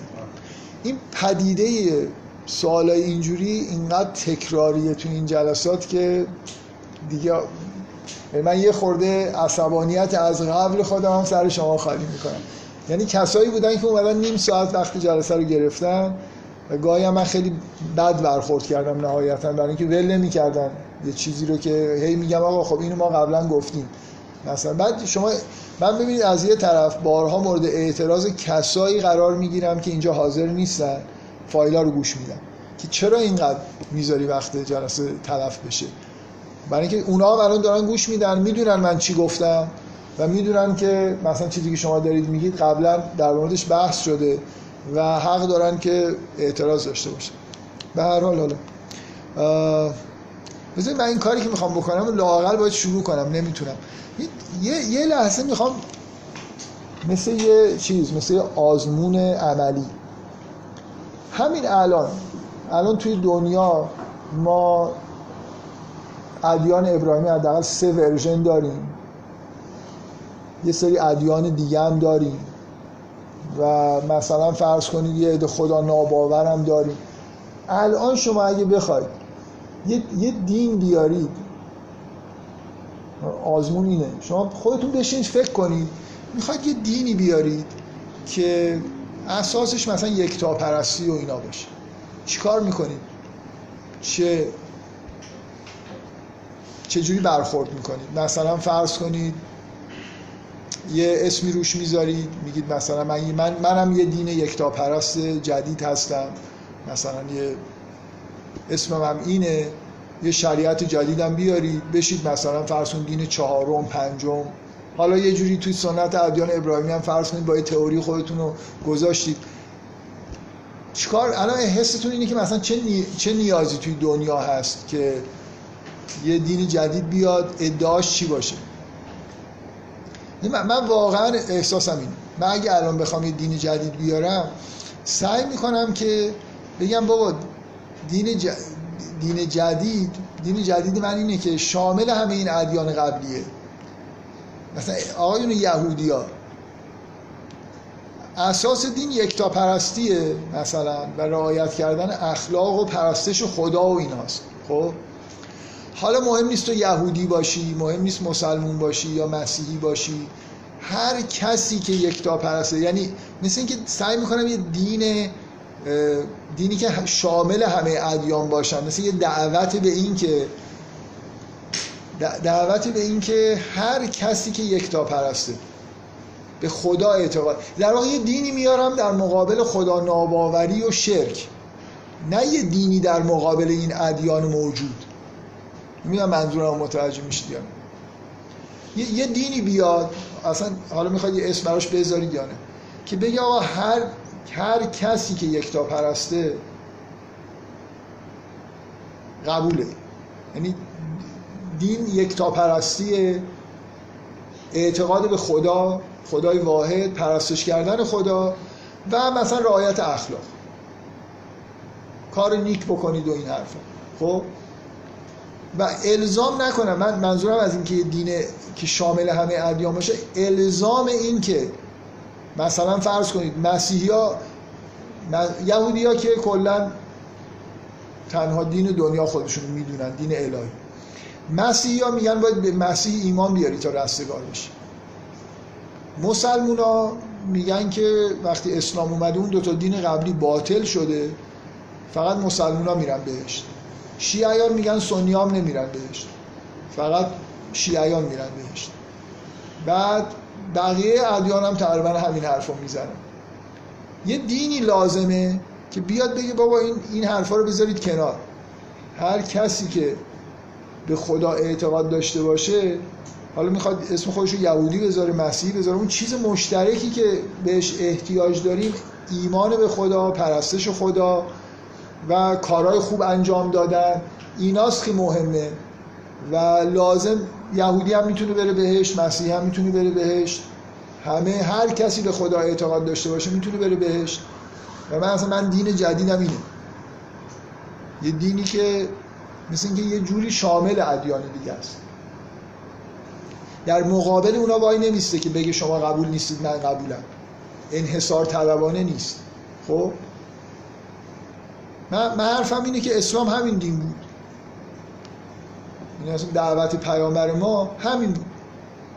به عنوان اینکه چه ویژگی داره حالا یه دین جدید نمی‌دونم خارج از اون فضای بنی اسرائیلی اومده حرف این دین جدید اینه که اصلا مهم نیست که تو یهودی باشی مسیحی باشی. ایمان به خدا داشته باش. کارهای خوب انجام بده. به آخرت ایمان داشته باش. میری جنت. انحصار طلب نباش. نگو که فقط دین من قابل قبوله.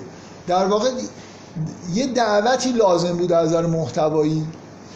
که همین الان هم ما احتیاج داریم بهش. برای اینکه مسلمان هم دوباره همون شدن. مسلمان ها بعد از حد اکثر صد سال تو قرن دوم هجری عین همون حرفا رو زدن. که فقط باید همه کفارن تمام ادیان دیگه کفارن اهل کتاب هم دینشون قبول نیست. فقط دین اسلام و کسایی که به پیامبر اسلام اعتقاد دارن. ببینید در, در واقع اینجوری بهتون بگم.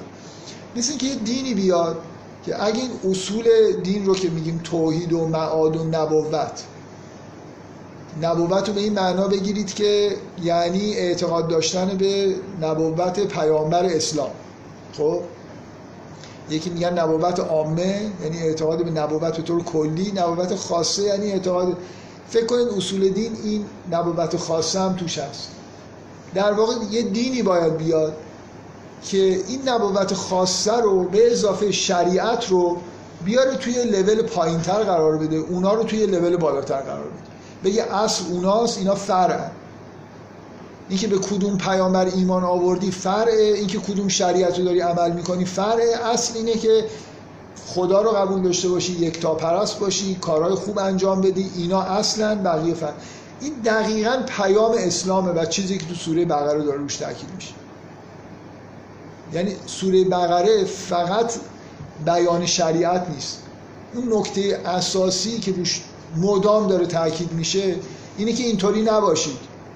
که فکر کنید که پیروان اون دین باید باشید تا رستگار بشید. حالا من یه مجموعه آیه می‌خونم که مدام این تکرار میشه که پیام جدید در واقع پیام جدید که نیست. نکته هم اینه که هر دینی بعد از این مدت انحصار طلب میشه. مسلمان هم شدن. ولی قرآن انحصار طلبی رو در واقع نه تنها انحصار طلب نیست به شدت انحصار طلبی رو محکوم می‌کنه حتی تمسخر می‌کنه. مثلا یه جایی توی قرآن تو همین سوره بقره که شاید بیشترین جایی که توی قرآن این مسئله روش تاکید شده همین جاست. که میگه مثلا فرض کن یهودی ها میگن که باید یهودی بشید تا رستگار بشید. مسیحی ها میگن باید مسیحی بشید تا رستگار بشید. بعد چرا برمیگرده به ابراهیم؟ ابراهیم یه دعوت یکتا پرستی خالص بدون, بدون شریعت مسلم بودن اصلا توی این کلمه اسلام و مسلم توی این سوره بقره اینجوری بنا گذاشته میشه. که یعنی همون کاری که ابراهیم می‌کرد. یا آدمی که مطلقا در تسلیم خدا بود. حالا نمی‌دونم رنگ خاصی گرفته باشه. شریعت خاصی رو تبلیغ کرده باشه. نه در ابراهیم این اتفاق نیفتاده. نوح یه شریعت ساده ای داشت. ابراهیم هم قطعا یه نماز می‌خوند دعوت به نماز می‌کرد ولی اینکه یه شریعت مدونی برای پیروان خودش بیاره اینجوری نبوده. تمام تاکید در واقع دین ابراهیمی روی یکتاپرستی بوده. اصلا ابراهیم یعنی توحید. واقعا توی قرآن ابراهیم یعنی مشرک نبودن. من اینو مدام تاکید می‌کنم. شما هر جا که اسم ابراهیم توی قرآن میاد اصلا انگار نمیشه خداوند انگار عهد کرده که هر وقت بگه ابراهیم بگه و ما و ما کان من المشرک اصلا این این اصطلاح ما کان من المشرکین انگار مثل صلی الله علیه که ما میگیم اسم ابراهیم که میاد باید در فاصله کوتاهی گفته بشه که ما کان من المشرکین. تاکید بشه که این موحد بود. هیچ شرکی در وجودش نبود.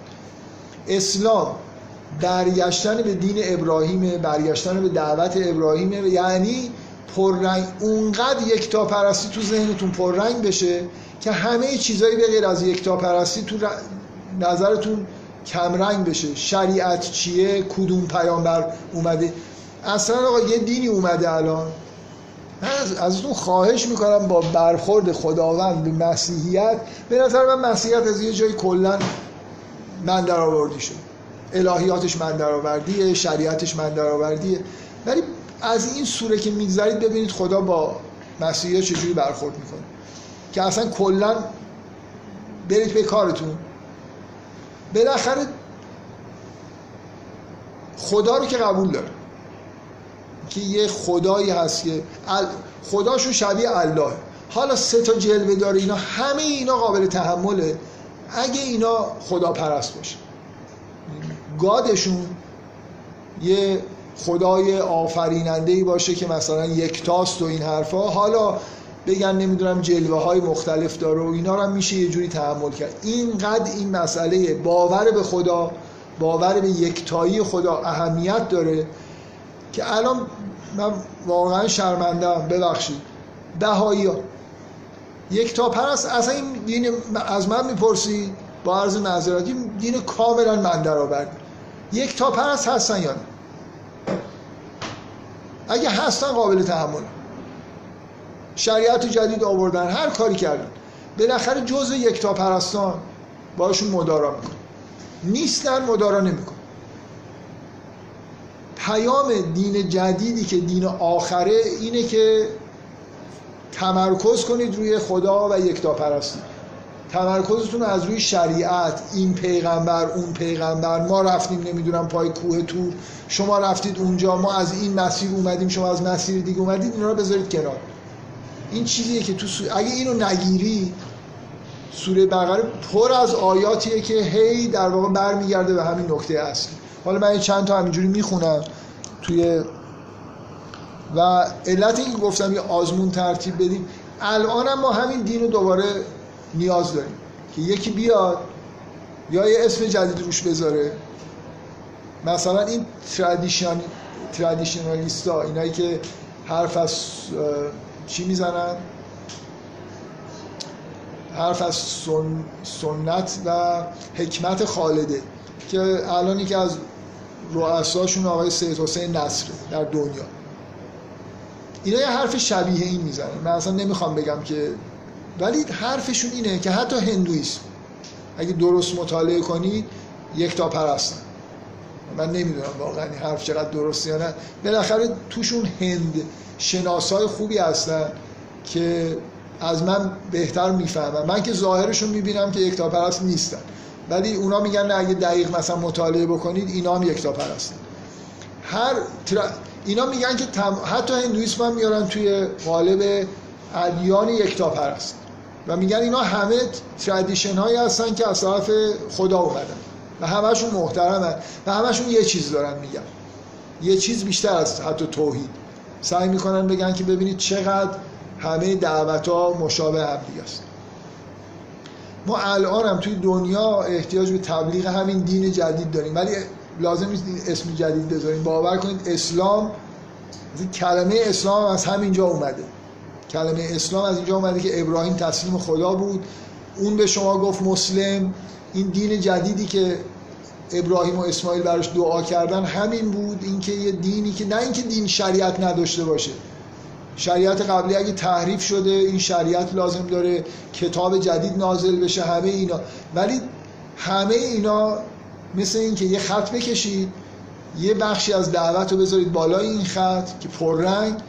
بقیه چیزها رو بذارید پایین که حالا یه نفر به شریعت مثلا یه جایی توی قرآن تو سوره آل عمران میگه اگه اینا, اینا ایمان می آوردن به خیر لهم بهتر بود براشون. این شریعت سالمتره بهتره؟ ولی نه اینکه حالا ایمان نیارن نابودن. با چند بار تو قرآن دیدید که میگه اینا توشون آدمای خوبی هستن. یعنی بذارید خود آیه است تو خود همین سوره بقره چون در واقع سوره اعلام این به اصطلاح امت جدید و دین جدیده این جنبه توش پررنگه دیگه. یعنی این ویژگی رو به عنوان ویژگی انگار پررنگ و اصلی این دین مرتب در واقع روش تاکید می‌کنه.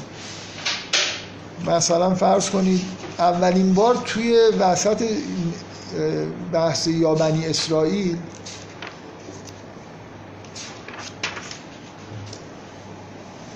وقتی که اینا مسئله استسقا رو میگه بعد اینا میان پیاز و عدس و اینجور چیزا می‌خوان.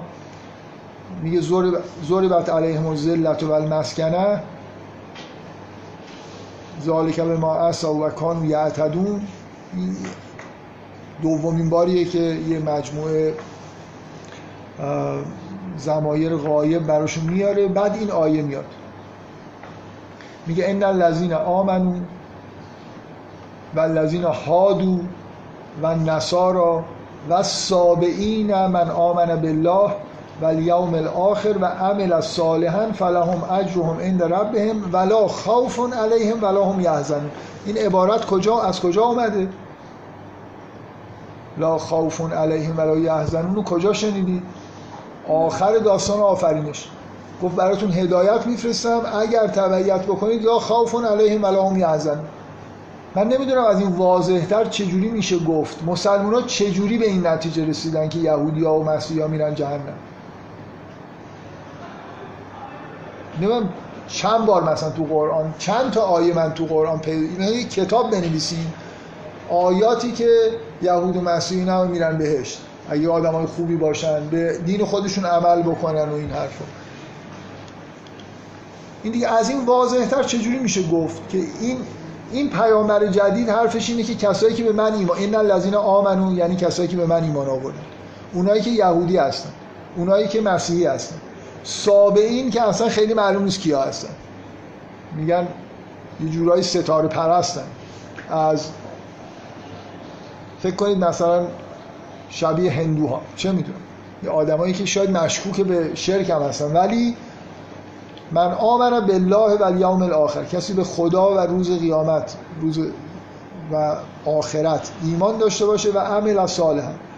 و اعمال صالح انجام بده فلهم اجرهم عند ربهم ولا خوف علیهم ولا هم یحزنون. این عبارت یعنی این که تبعیت از هدایت کرده و میره بهشت یعنی این دوران حبوطش رو خوب طی کرده.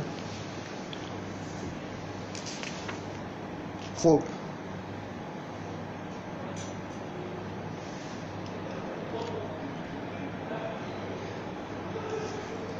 صد و یازده تا صد و سیزده.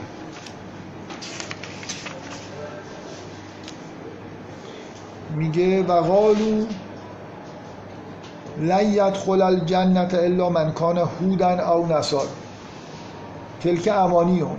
این آرزوها میگن که کسی وارد بهش نمیشه مگر اینکه یهود یا نصارا باشه. این آرزوهاشون. قل هاتو برهانکم ان کنتم صادق. بگو برهانتون رو بیارید اگر راست. من فکر کنم بعضی از مسلمان ها اینجوری فهمیدن که اینا اشتباه میگن. مسلمون باید باشی. برید نیست؟ اینا اشتباه این اینا اینه که اینا میگن باید یهودی یا مسیحی بشی بری بهش. باید مسلمون بشی بری بهش. بلا بعدم بعدش میگه دیگه. بلا من اسلم وجهه لله و هو محسنون. فله اجره عند ربه ولا خوف علیهم ولا هم یحزنون یعنی احتمالا اسلمه یعنی مسلمون شدن. من اسلم وجهه لله. هر کس که تسلیم خدا باشه. یه یهودیایی من میش دیدم. باور کنید شما مسلمون پیدا نمی‌کنید. اینجور تسلیم باشه. یعنی این بار شریعت خودشون چنان با عشق و ولع به دوش خودشون گرفتن که آدم کیف می‌کنه واقعا. یه آدمی مسلم به این معنا که واقعا فکر می‌کنه که این شریعت خدا آورده. و آدمی که اگه بدونه که شریعت واقعا به اینجا برسه که شریعت دیگه خدا آورده می‌تونه اونو عمل بکنم قبول می‌کنه. یعنی تسلیم به تسلیم حقه این مطمئنه که این شریعت خداست و داره با همه دشواریش مو به مو اجرا می‌کنه. بعضی از چیزهایی که اجرا می‌کنه اصلا تو شریعتش نیست.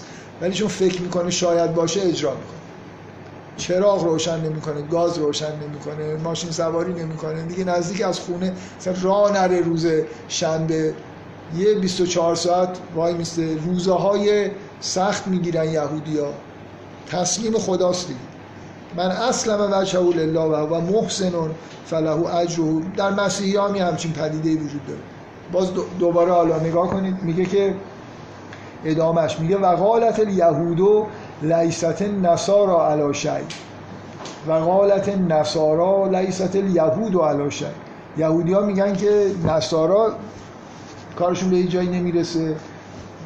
مسیحی ها میگن که یهودی ها کارشون به جایی نمی‌رسه. و هم یتلون الکتاب در حالی که کتاب رو دارن می‌خونن. کذالک قال الذین لا یعلمون مثل قولهم. این مثل آدمایی که نمی‌دونستن هم از این حرفا قبلا زدن. فلا فالله یحکم بینهم یوم القیامه فیما کانوا فیه یختلفون. خدا بعدا در موردتون حکم می‌کنه. باز مسلمان ها احتمالا اینجوری می‌خونن که اینا چه احمقایی هستن. در حالی که باید مسلمون بشن با هم دیگه دعوا دارن که یهودی باشن یا مسیحی باشن. اصلش اینه که باید فقط مسلمون باشن برای در واقع نتیجهش اینه که نه یهود لیس علا شی نه نصارا. فقط مسلمان هستن. اینجوری میشه نتیجه بعد میگه و من از من منع مساجد الله ایوز کرفی اسمه و سعا فی خرابه. ها چه کسی ظالم تر از اینه که جلوی ذکر خدا در مساجد رو بگیره و سعا فی خرابه؟ ها منظور از مساجد چیه؟ ببین مسلمان های کاری که کردن اینی که مثلا اسم عبادتگاه خودشون گذاشتن مسجد. و تو قرآن جایی که نوشته مسجد فکر می‌کنن یعنی مسجد. مثلا مسجد الاقصا منظور هیکل سلیمانه. عبادتگاه یهودیا در قرآن اسمش هست مسجد الاقصا رفتن اونجا یه مسجد درست کردن به اسم مسجد الاقصا الان اینجا منظور چیه؟ که این یهودیا و مسیحیا کنیسه ها و کلیسه های هم دیگر رو خراب می‌کنن. اینا مساجد خدا هستن. هر جایی یه معبدی درست بکنید که خدا رو ذکر خدا توش گفته بشه تقدس پیدا می‌کنه. اگه محل یکتا پرستی. ولی خب اینو میشه اینجوری هم خون که این یهودی ها و مسیحی های مثلا فران فران شده مساجد رو می‌خوان خراب بکنن بنابراین خیلی آدم های بدی هست این کاملا در سراسر قرآن مسجد که میگه عمومیت داره هر جایی که برای خدا سجده بشه خداوند عبادت بشه محل یکتا پرستی باشه. یا مثلا 131 132 بعد از داستان ابراهیم. میگه ازغال له ربه اسلم. یعنی این واژه اسلام و مسلم داره ساخته میشه توی این سوره. هنوز کلمه مسلم خطاب نشده به مؤمنین ولی بعدا مثلا گفته میشه که نام شما رو ابراهیم مسلم گذاشت.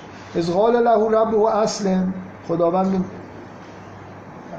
ابراهیم گفت که تسلیم شو تسلیم باش.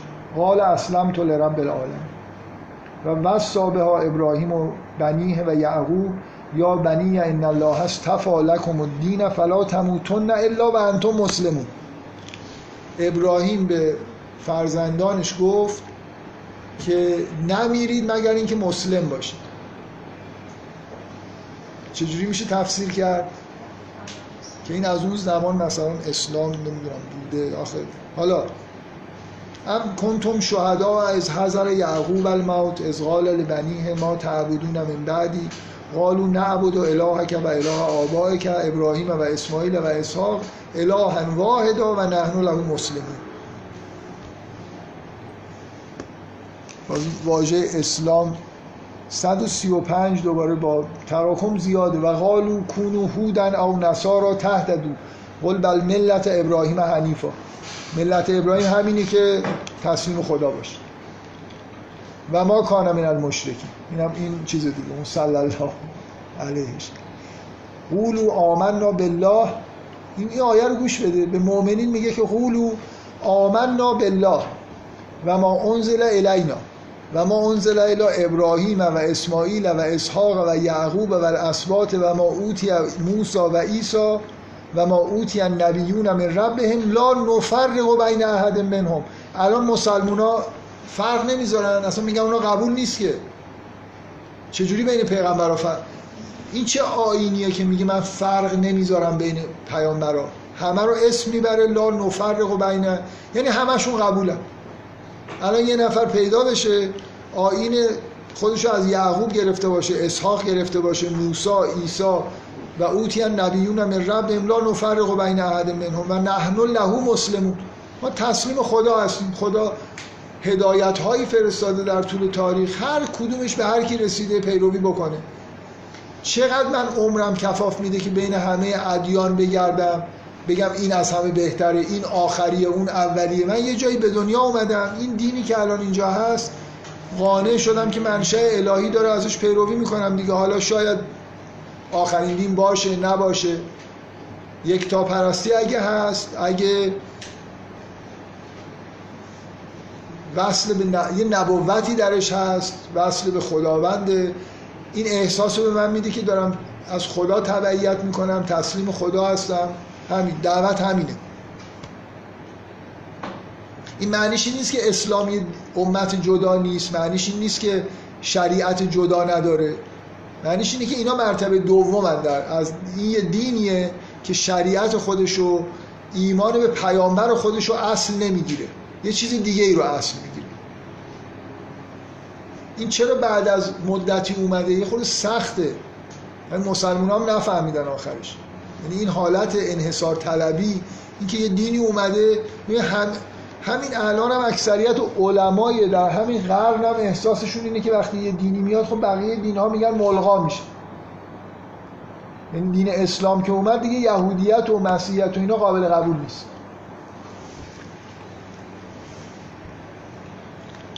دیگه نمی‌دونم چند تا همینجور این آیا همینجور ادامه داره. یعنی فاین آمنو به مثل ما آمنتون به این فقط اهتدو اگه اونا هم به یه چیزی مثل شما ایمان بیارن هدایت شدن.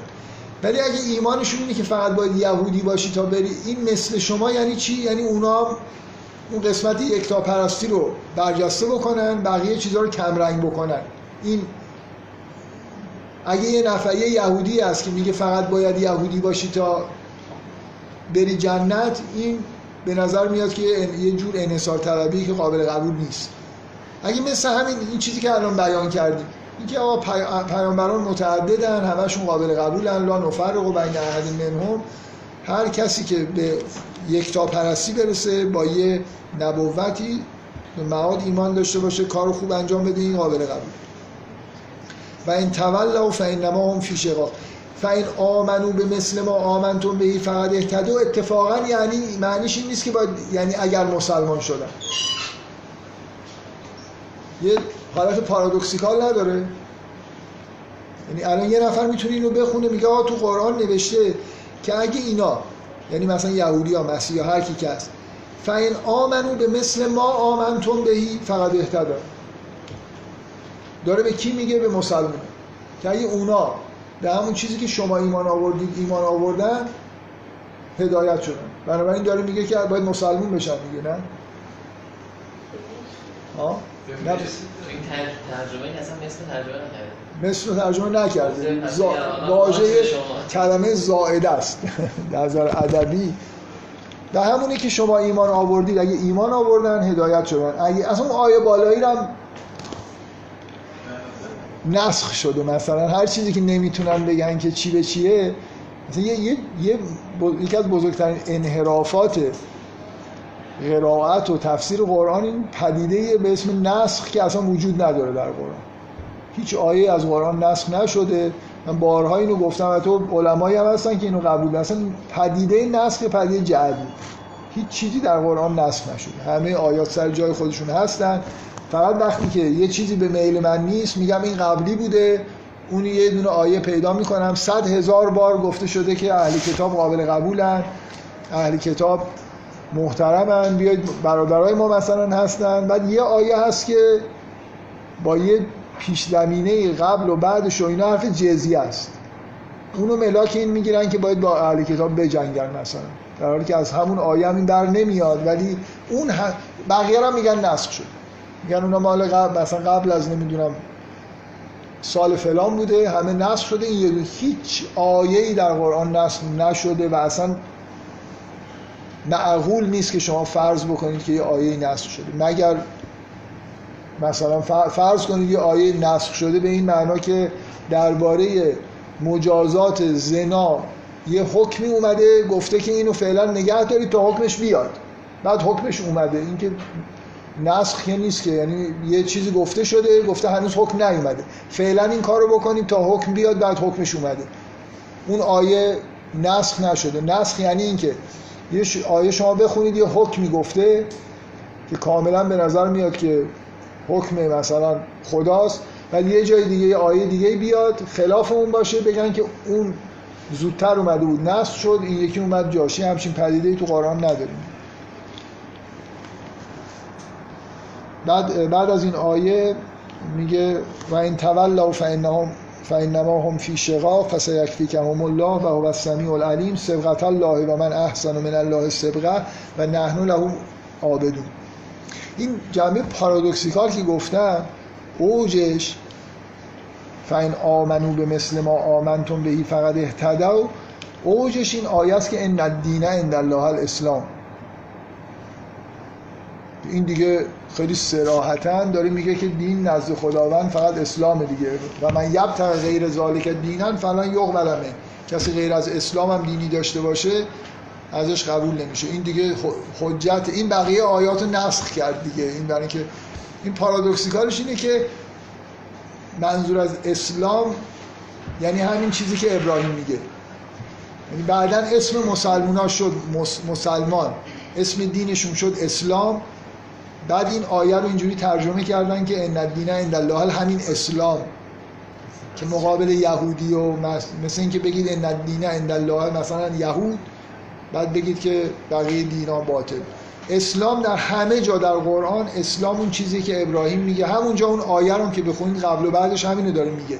اسلام یعنی همین یکتاپرستی خالص. و کمرنگ کردن همه چیز در کنار در مقابل یکتاپرستی. دینی که تأکیدش فقط روی خداست روی یکتاپرستیه و همین پیامی که در واقع پیامبر آورده بود همین بود. ولی یه چیز دیگه ای شد خب سوره بقره این الان همینجور دارم می‌خونم بازم هست دیگه. یعنی چون مسئله ظهور در واقع اسلام به عنوان یه دین جدید تشکیل یه امت جدید که از اول انگار یه جوری برخورد می‌کنه که این مقابل یهود و مسیح دین سوم نشه. همون حرفایی که اونا می‌زنن و فردا اینا نزنن. ولی اینجوری شد.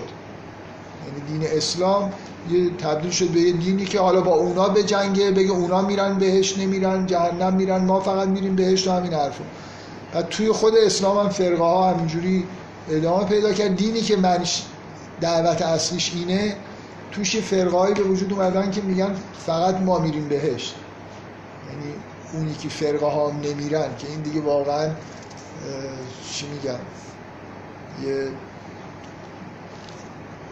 ابداع خیلی جالبیه دیگه. که اساس دین یه چیز به اصطلاح یه دعوت این شکلی باشه بعد توش بخواد یه فرقه هایی به وجود بیاد که انحصار طلب ترین فرقه های دنیا هستن. من احساسم اینه که برخورد قرآن اینجوریه که حتی نسبت به ادیان یکتا پرست قلابی. حالت مماشات داره. یعنی شما الان یه دینی بیاری اصلا کلا قلابی قلابی. ولی دعوت به یکتا پرستی بکنی. این بالاخره اگه آدماش مسجد درست کردن مسجد یعنی که عبادتگاه درست کردن واقعا میرن توش خدا رو عبادت می‌کنن. و خداشون همین خدای مثلا یکتاست و اینا. حالا علا رقم این که مصنوعی هستن ولی باهاشون میشه مدارات در حالی که مسلمونا نه با قبل خودشون نه با بعد خودشون هیچ مدارایی ندارن.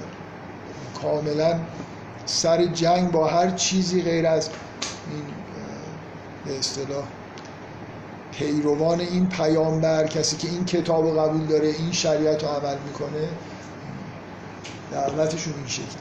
خب من سعی کردم اینو از چیز بیارم. من می‌تونستم این کار نکنم. یه می‌تونستیم متن رو بخونیم بگیم این آیات چیکار می‌کنه بعدا این حرفا رو بزنیم. ولی خواستم بگم که بالاخره راه برای این که من یه جور دیگه ای از یه جای دیگه ای سوال مطرح کنم برم تو متن سعی کنم جواب بگیرم. الان جواب در واقع سوال اینه.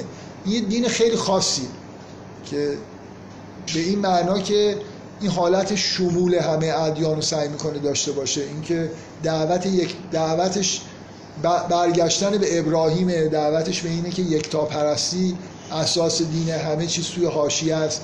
این غیر از مس... مسیحی ها ببخشید الان مسلم و یه لحظه مثل قرآن. مسلم رو مثل صفت بگیرید نه اسم دین.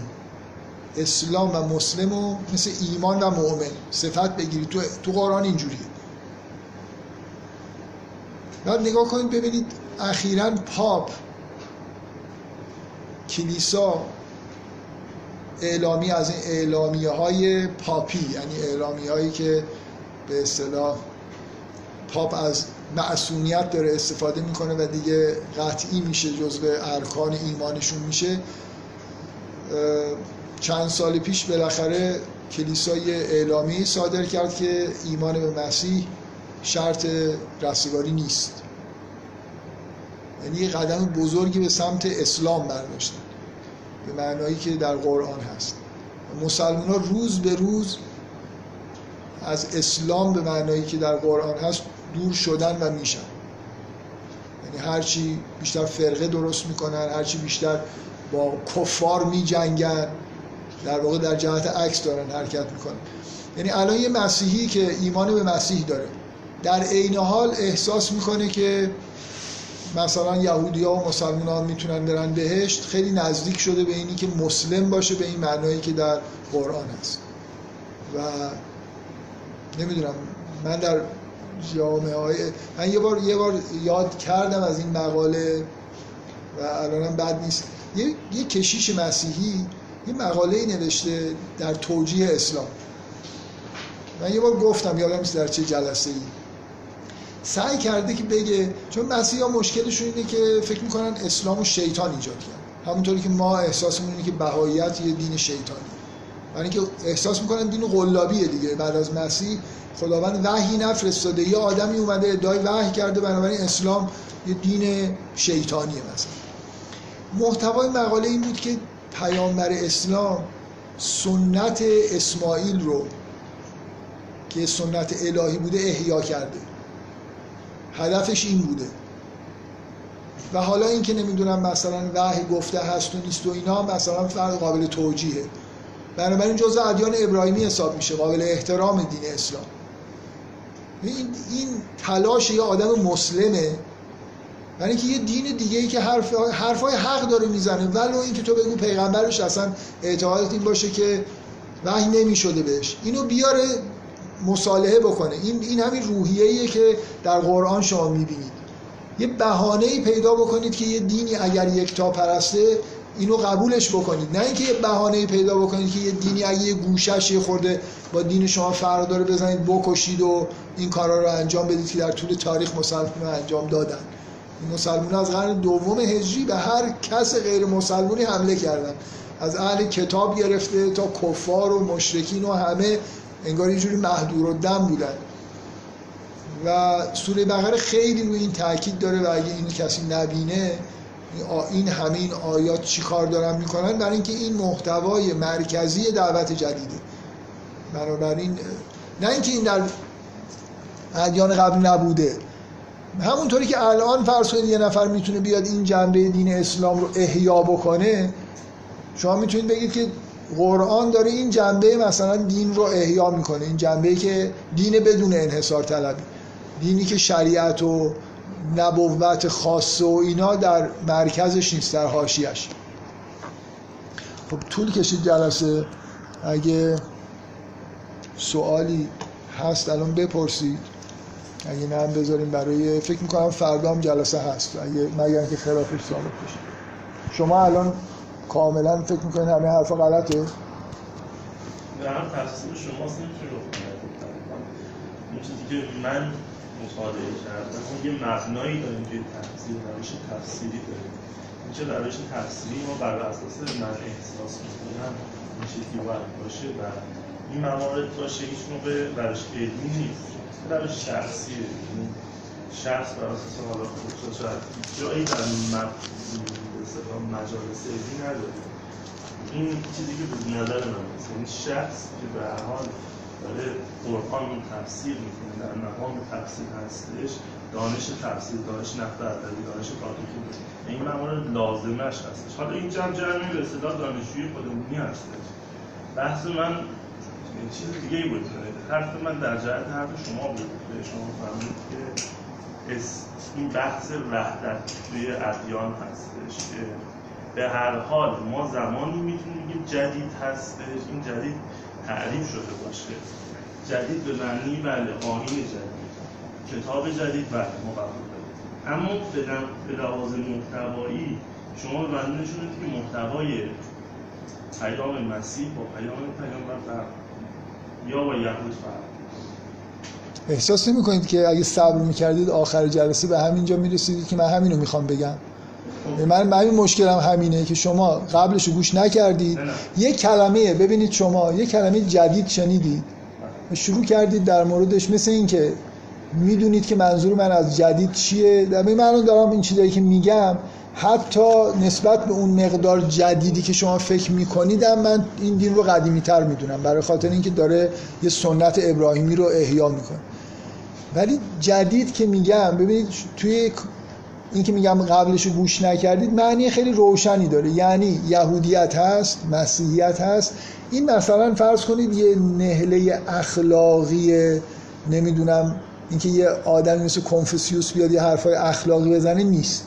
تا وقتی توی مکه هستیم داریم درباره توحید صحبت می‌کنیم درباره معاد صحبت می‌کنیم.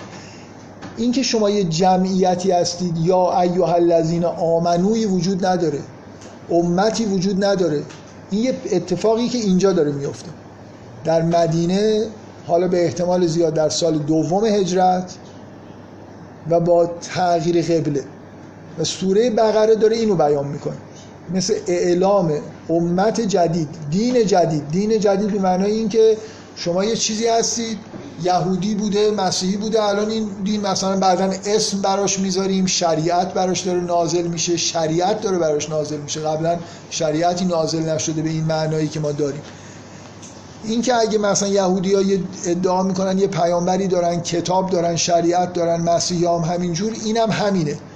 یعنی یه دینیه پیامبر داره کتاب داره شریعت داره محتواش جدیده یا نه برگشت به محتوای ابراهیمی خیلی محتواش کهنتر از هر چیزیه که در واقع ادیان دیگه هست. شما یه تعبیری از جدید بلافاصله انگار تو ذهنتون شکل گرفت بحث و مختل داشتید می‌کردید. مثل اینکه من, من دارم تو این جلسه اتفاقا بیش از جلسات قبل درباره وحدت صحبت می‌کنم درباره اینکه این ادیان همه یه چیزی هستن. و برای همین باید خود صبر کنید دیگه. من ایرادم به شما و ده ها نفر امثال شما که تا تو جلسات اومدن اینه که وقتی جلسات قبل گوش نکردید هنوز با اصطلاحات آشنا نیستید. شما مثلا نمی‌دونید که من درباره شیوه تفسیر تو جلسات قبل حرف زدم. بیشتر از اونی که مفسرین کلاسیک درباره شیوه تفسیر صحبت می‌کنن. دقت می‌کنید؟ ولی همینطور مثلا توی جلسه اومدید الان مثل اینکه جلسه صفر هر چی به ذهنتون برسه همونو ملاک قرار می‌دید. احساس می‌کنید که زمانم اندازه کافی هست؟ مثلا جواب سوال شما رو من حتما باید بدم و اگه ناراحتم بشم ناراحت در اثر اصرار دیگه. من میگم که این توی جلسات قبل گفته شده شما بازم ادامه می‌دید اینجای ناراحتی داره. یه مقدار من می‌خوام که توجیه بکنم که اگه سه صد باید داشته باشیم شما به عنوان سوال کننده باید یه سه صدی نشون بدید. آره تموم شد دیگه. من اگه توی یه جلسه ای بیام و یه چیزی بگم و سوال من خب می‌تونستید بگید خیلی راحت بگید قول نیکو بگید که آقا این فایل صوتی جلسه پیش گوش کنید جوابتون بکنم همینو. اولش نیکو بود. گوش الان فایل این فایل صوتی این جلسه است. گوش بدید ببینید اولش نیکوه. از یه جایی غیر نیکو میشه. حالا خب اگه سوال دیگه بفرمایید یه چیزی به ذهن من شما میفرمایید که خب یه قسمت های کورسی توی هر دین وجود داره و یه قسمت های فانی که میشه اون شریعت و اون قسمت های کورس میشه اون یک تا پرستی در هر دینی. من میگم که اسلام خیلی روی این تاکید داره بله. که هسته مرکزی یکتا پرستیه. همون دین ابراهیم دین ابراهیم دین شریعت مدار نیست. و هر کسی که ایمان به خدا داشته این آیه یکی از تکراری ترین آیات قرآنه. کسی که ایمان به خدا داشته باشه و روز آخر و عمل صالح انجام بده حالا یا خوف علی لا خوف علیهم لا یحزنون یا مثلا فرض کن رستگار میشه یا مثلا به بهشت میره و الی آخر. و بنابراین خیلی روشن بیان می‌کنه که اون به اصطلاح هسته مرکزی کجاست. و هیچ مشکلی وجود نداره که آدمی که یهودی مسیحی یا هر دینی یکتاپرستی دیگه ای داره بره بهشت و در واقع هدایت شده حساب این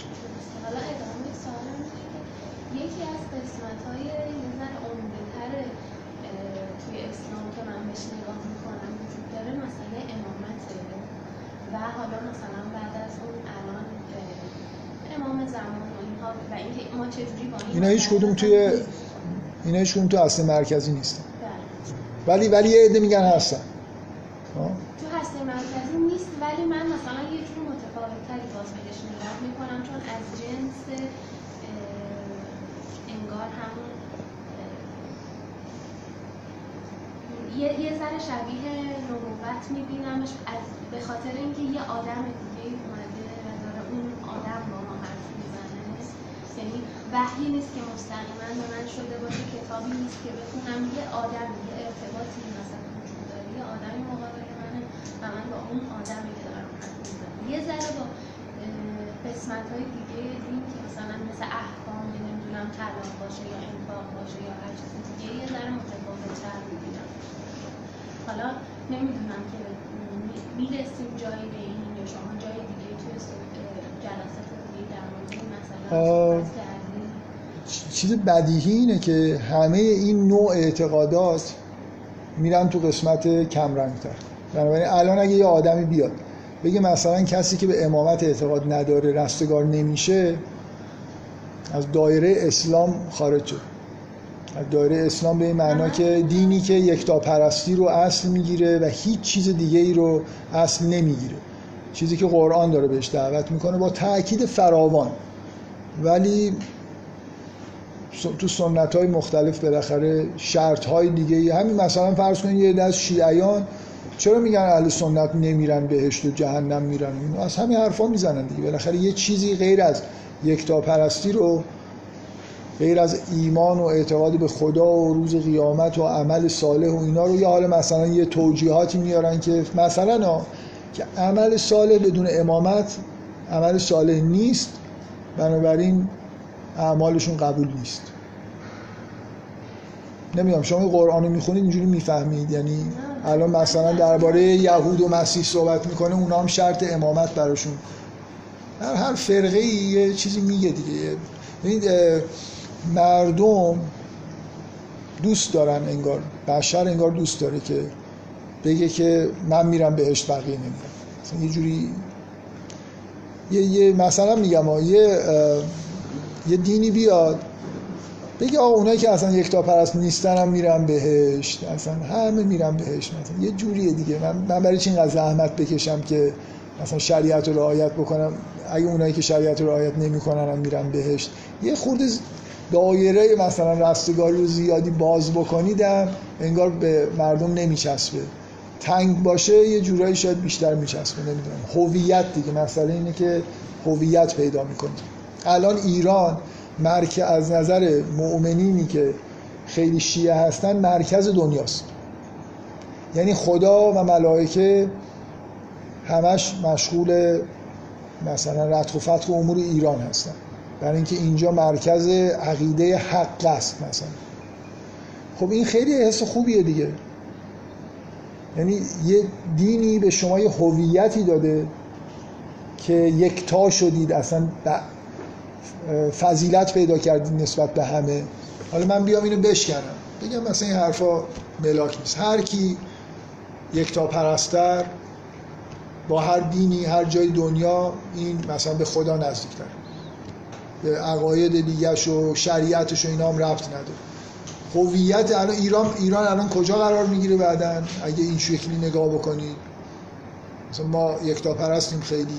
ما همش مثلا هویت ما اینه که عزاداری امام حسین انجام میدیم اعتقاد به امام زمان داریم. اینا هویت ماست که باعث میشه که خدا و ملائکه همش به فکر ما باشن. و اگه اینا رو بگیرید از ایرانی ها یه دفعه میشن هیچی. برای اینکه خیلی مثلا نماز خوندنشون که می‌بینید چجوریه شما تو تمام کشورهای اسلامی برید بهتر از ایرانی ها نماز می‌خونن که اصل مثلا یک نشانه یکتا پرستی و در واقع این این نوع اعتقادات خاص فقط ما میریم بهشت و این حرفا هویت بخشه باعث یه حس آرامش کاذب میشه و همه جای دنیا هم هست. من سعی کردم بگم مسیحی ها انگار دارن در جهت درستی تو سال اخیر حداقل حرکت می‌کنن ما نه. فکر کنم خیلی طولانی شده این جلسه تموم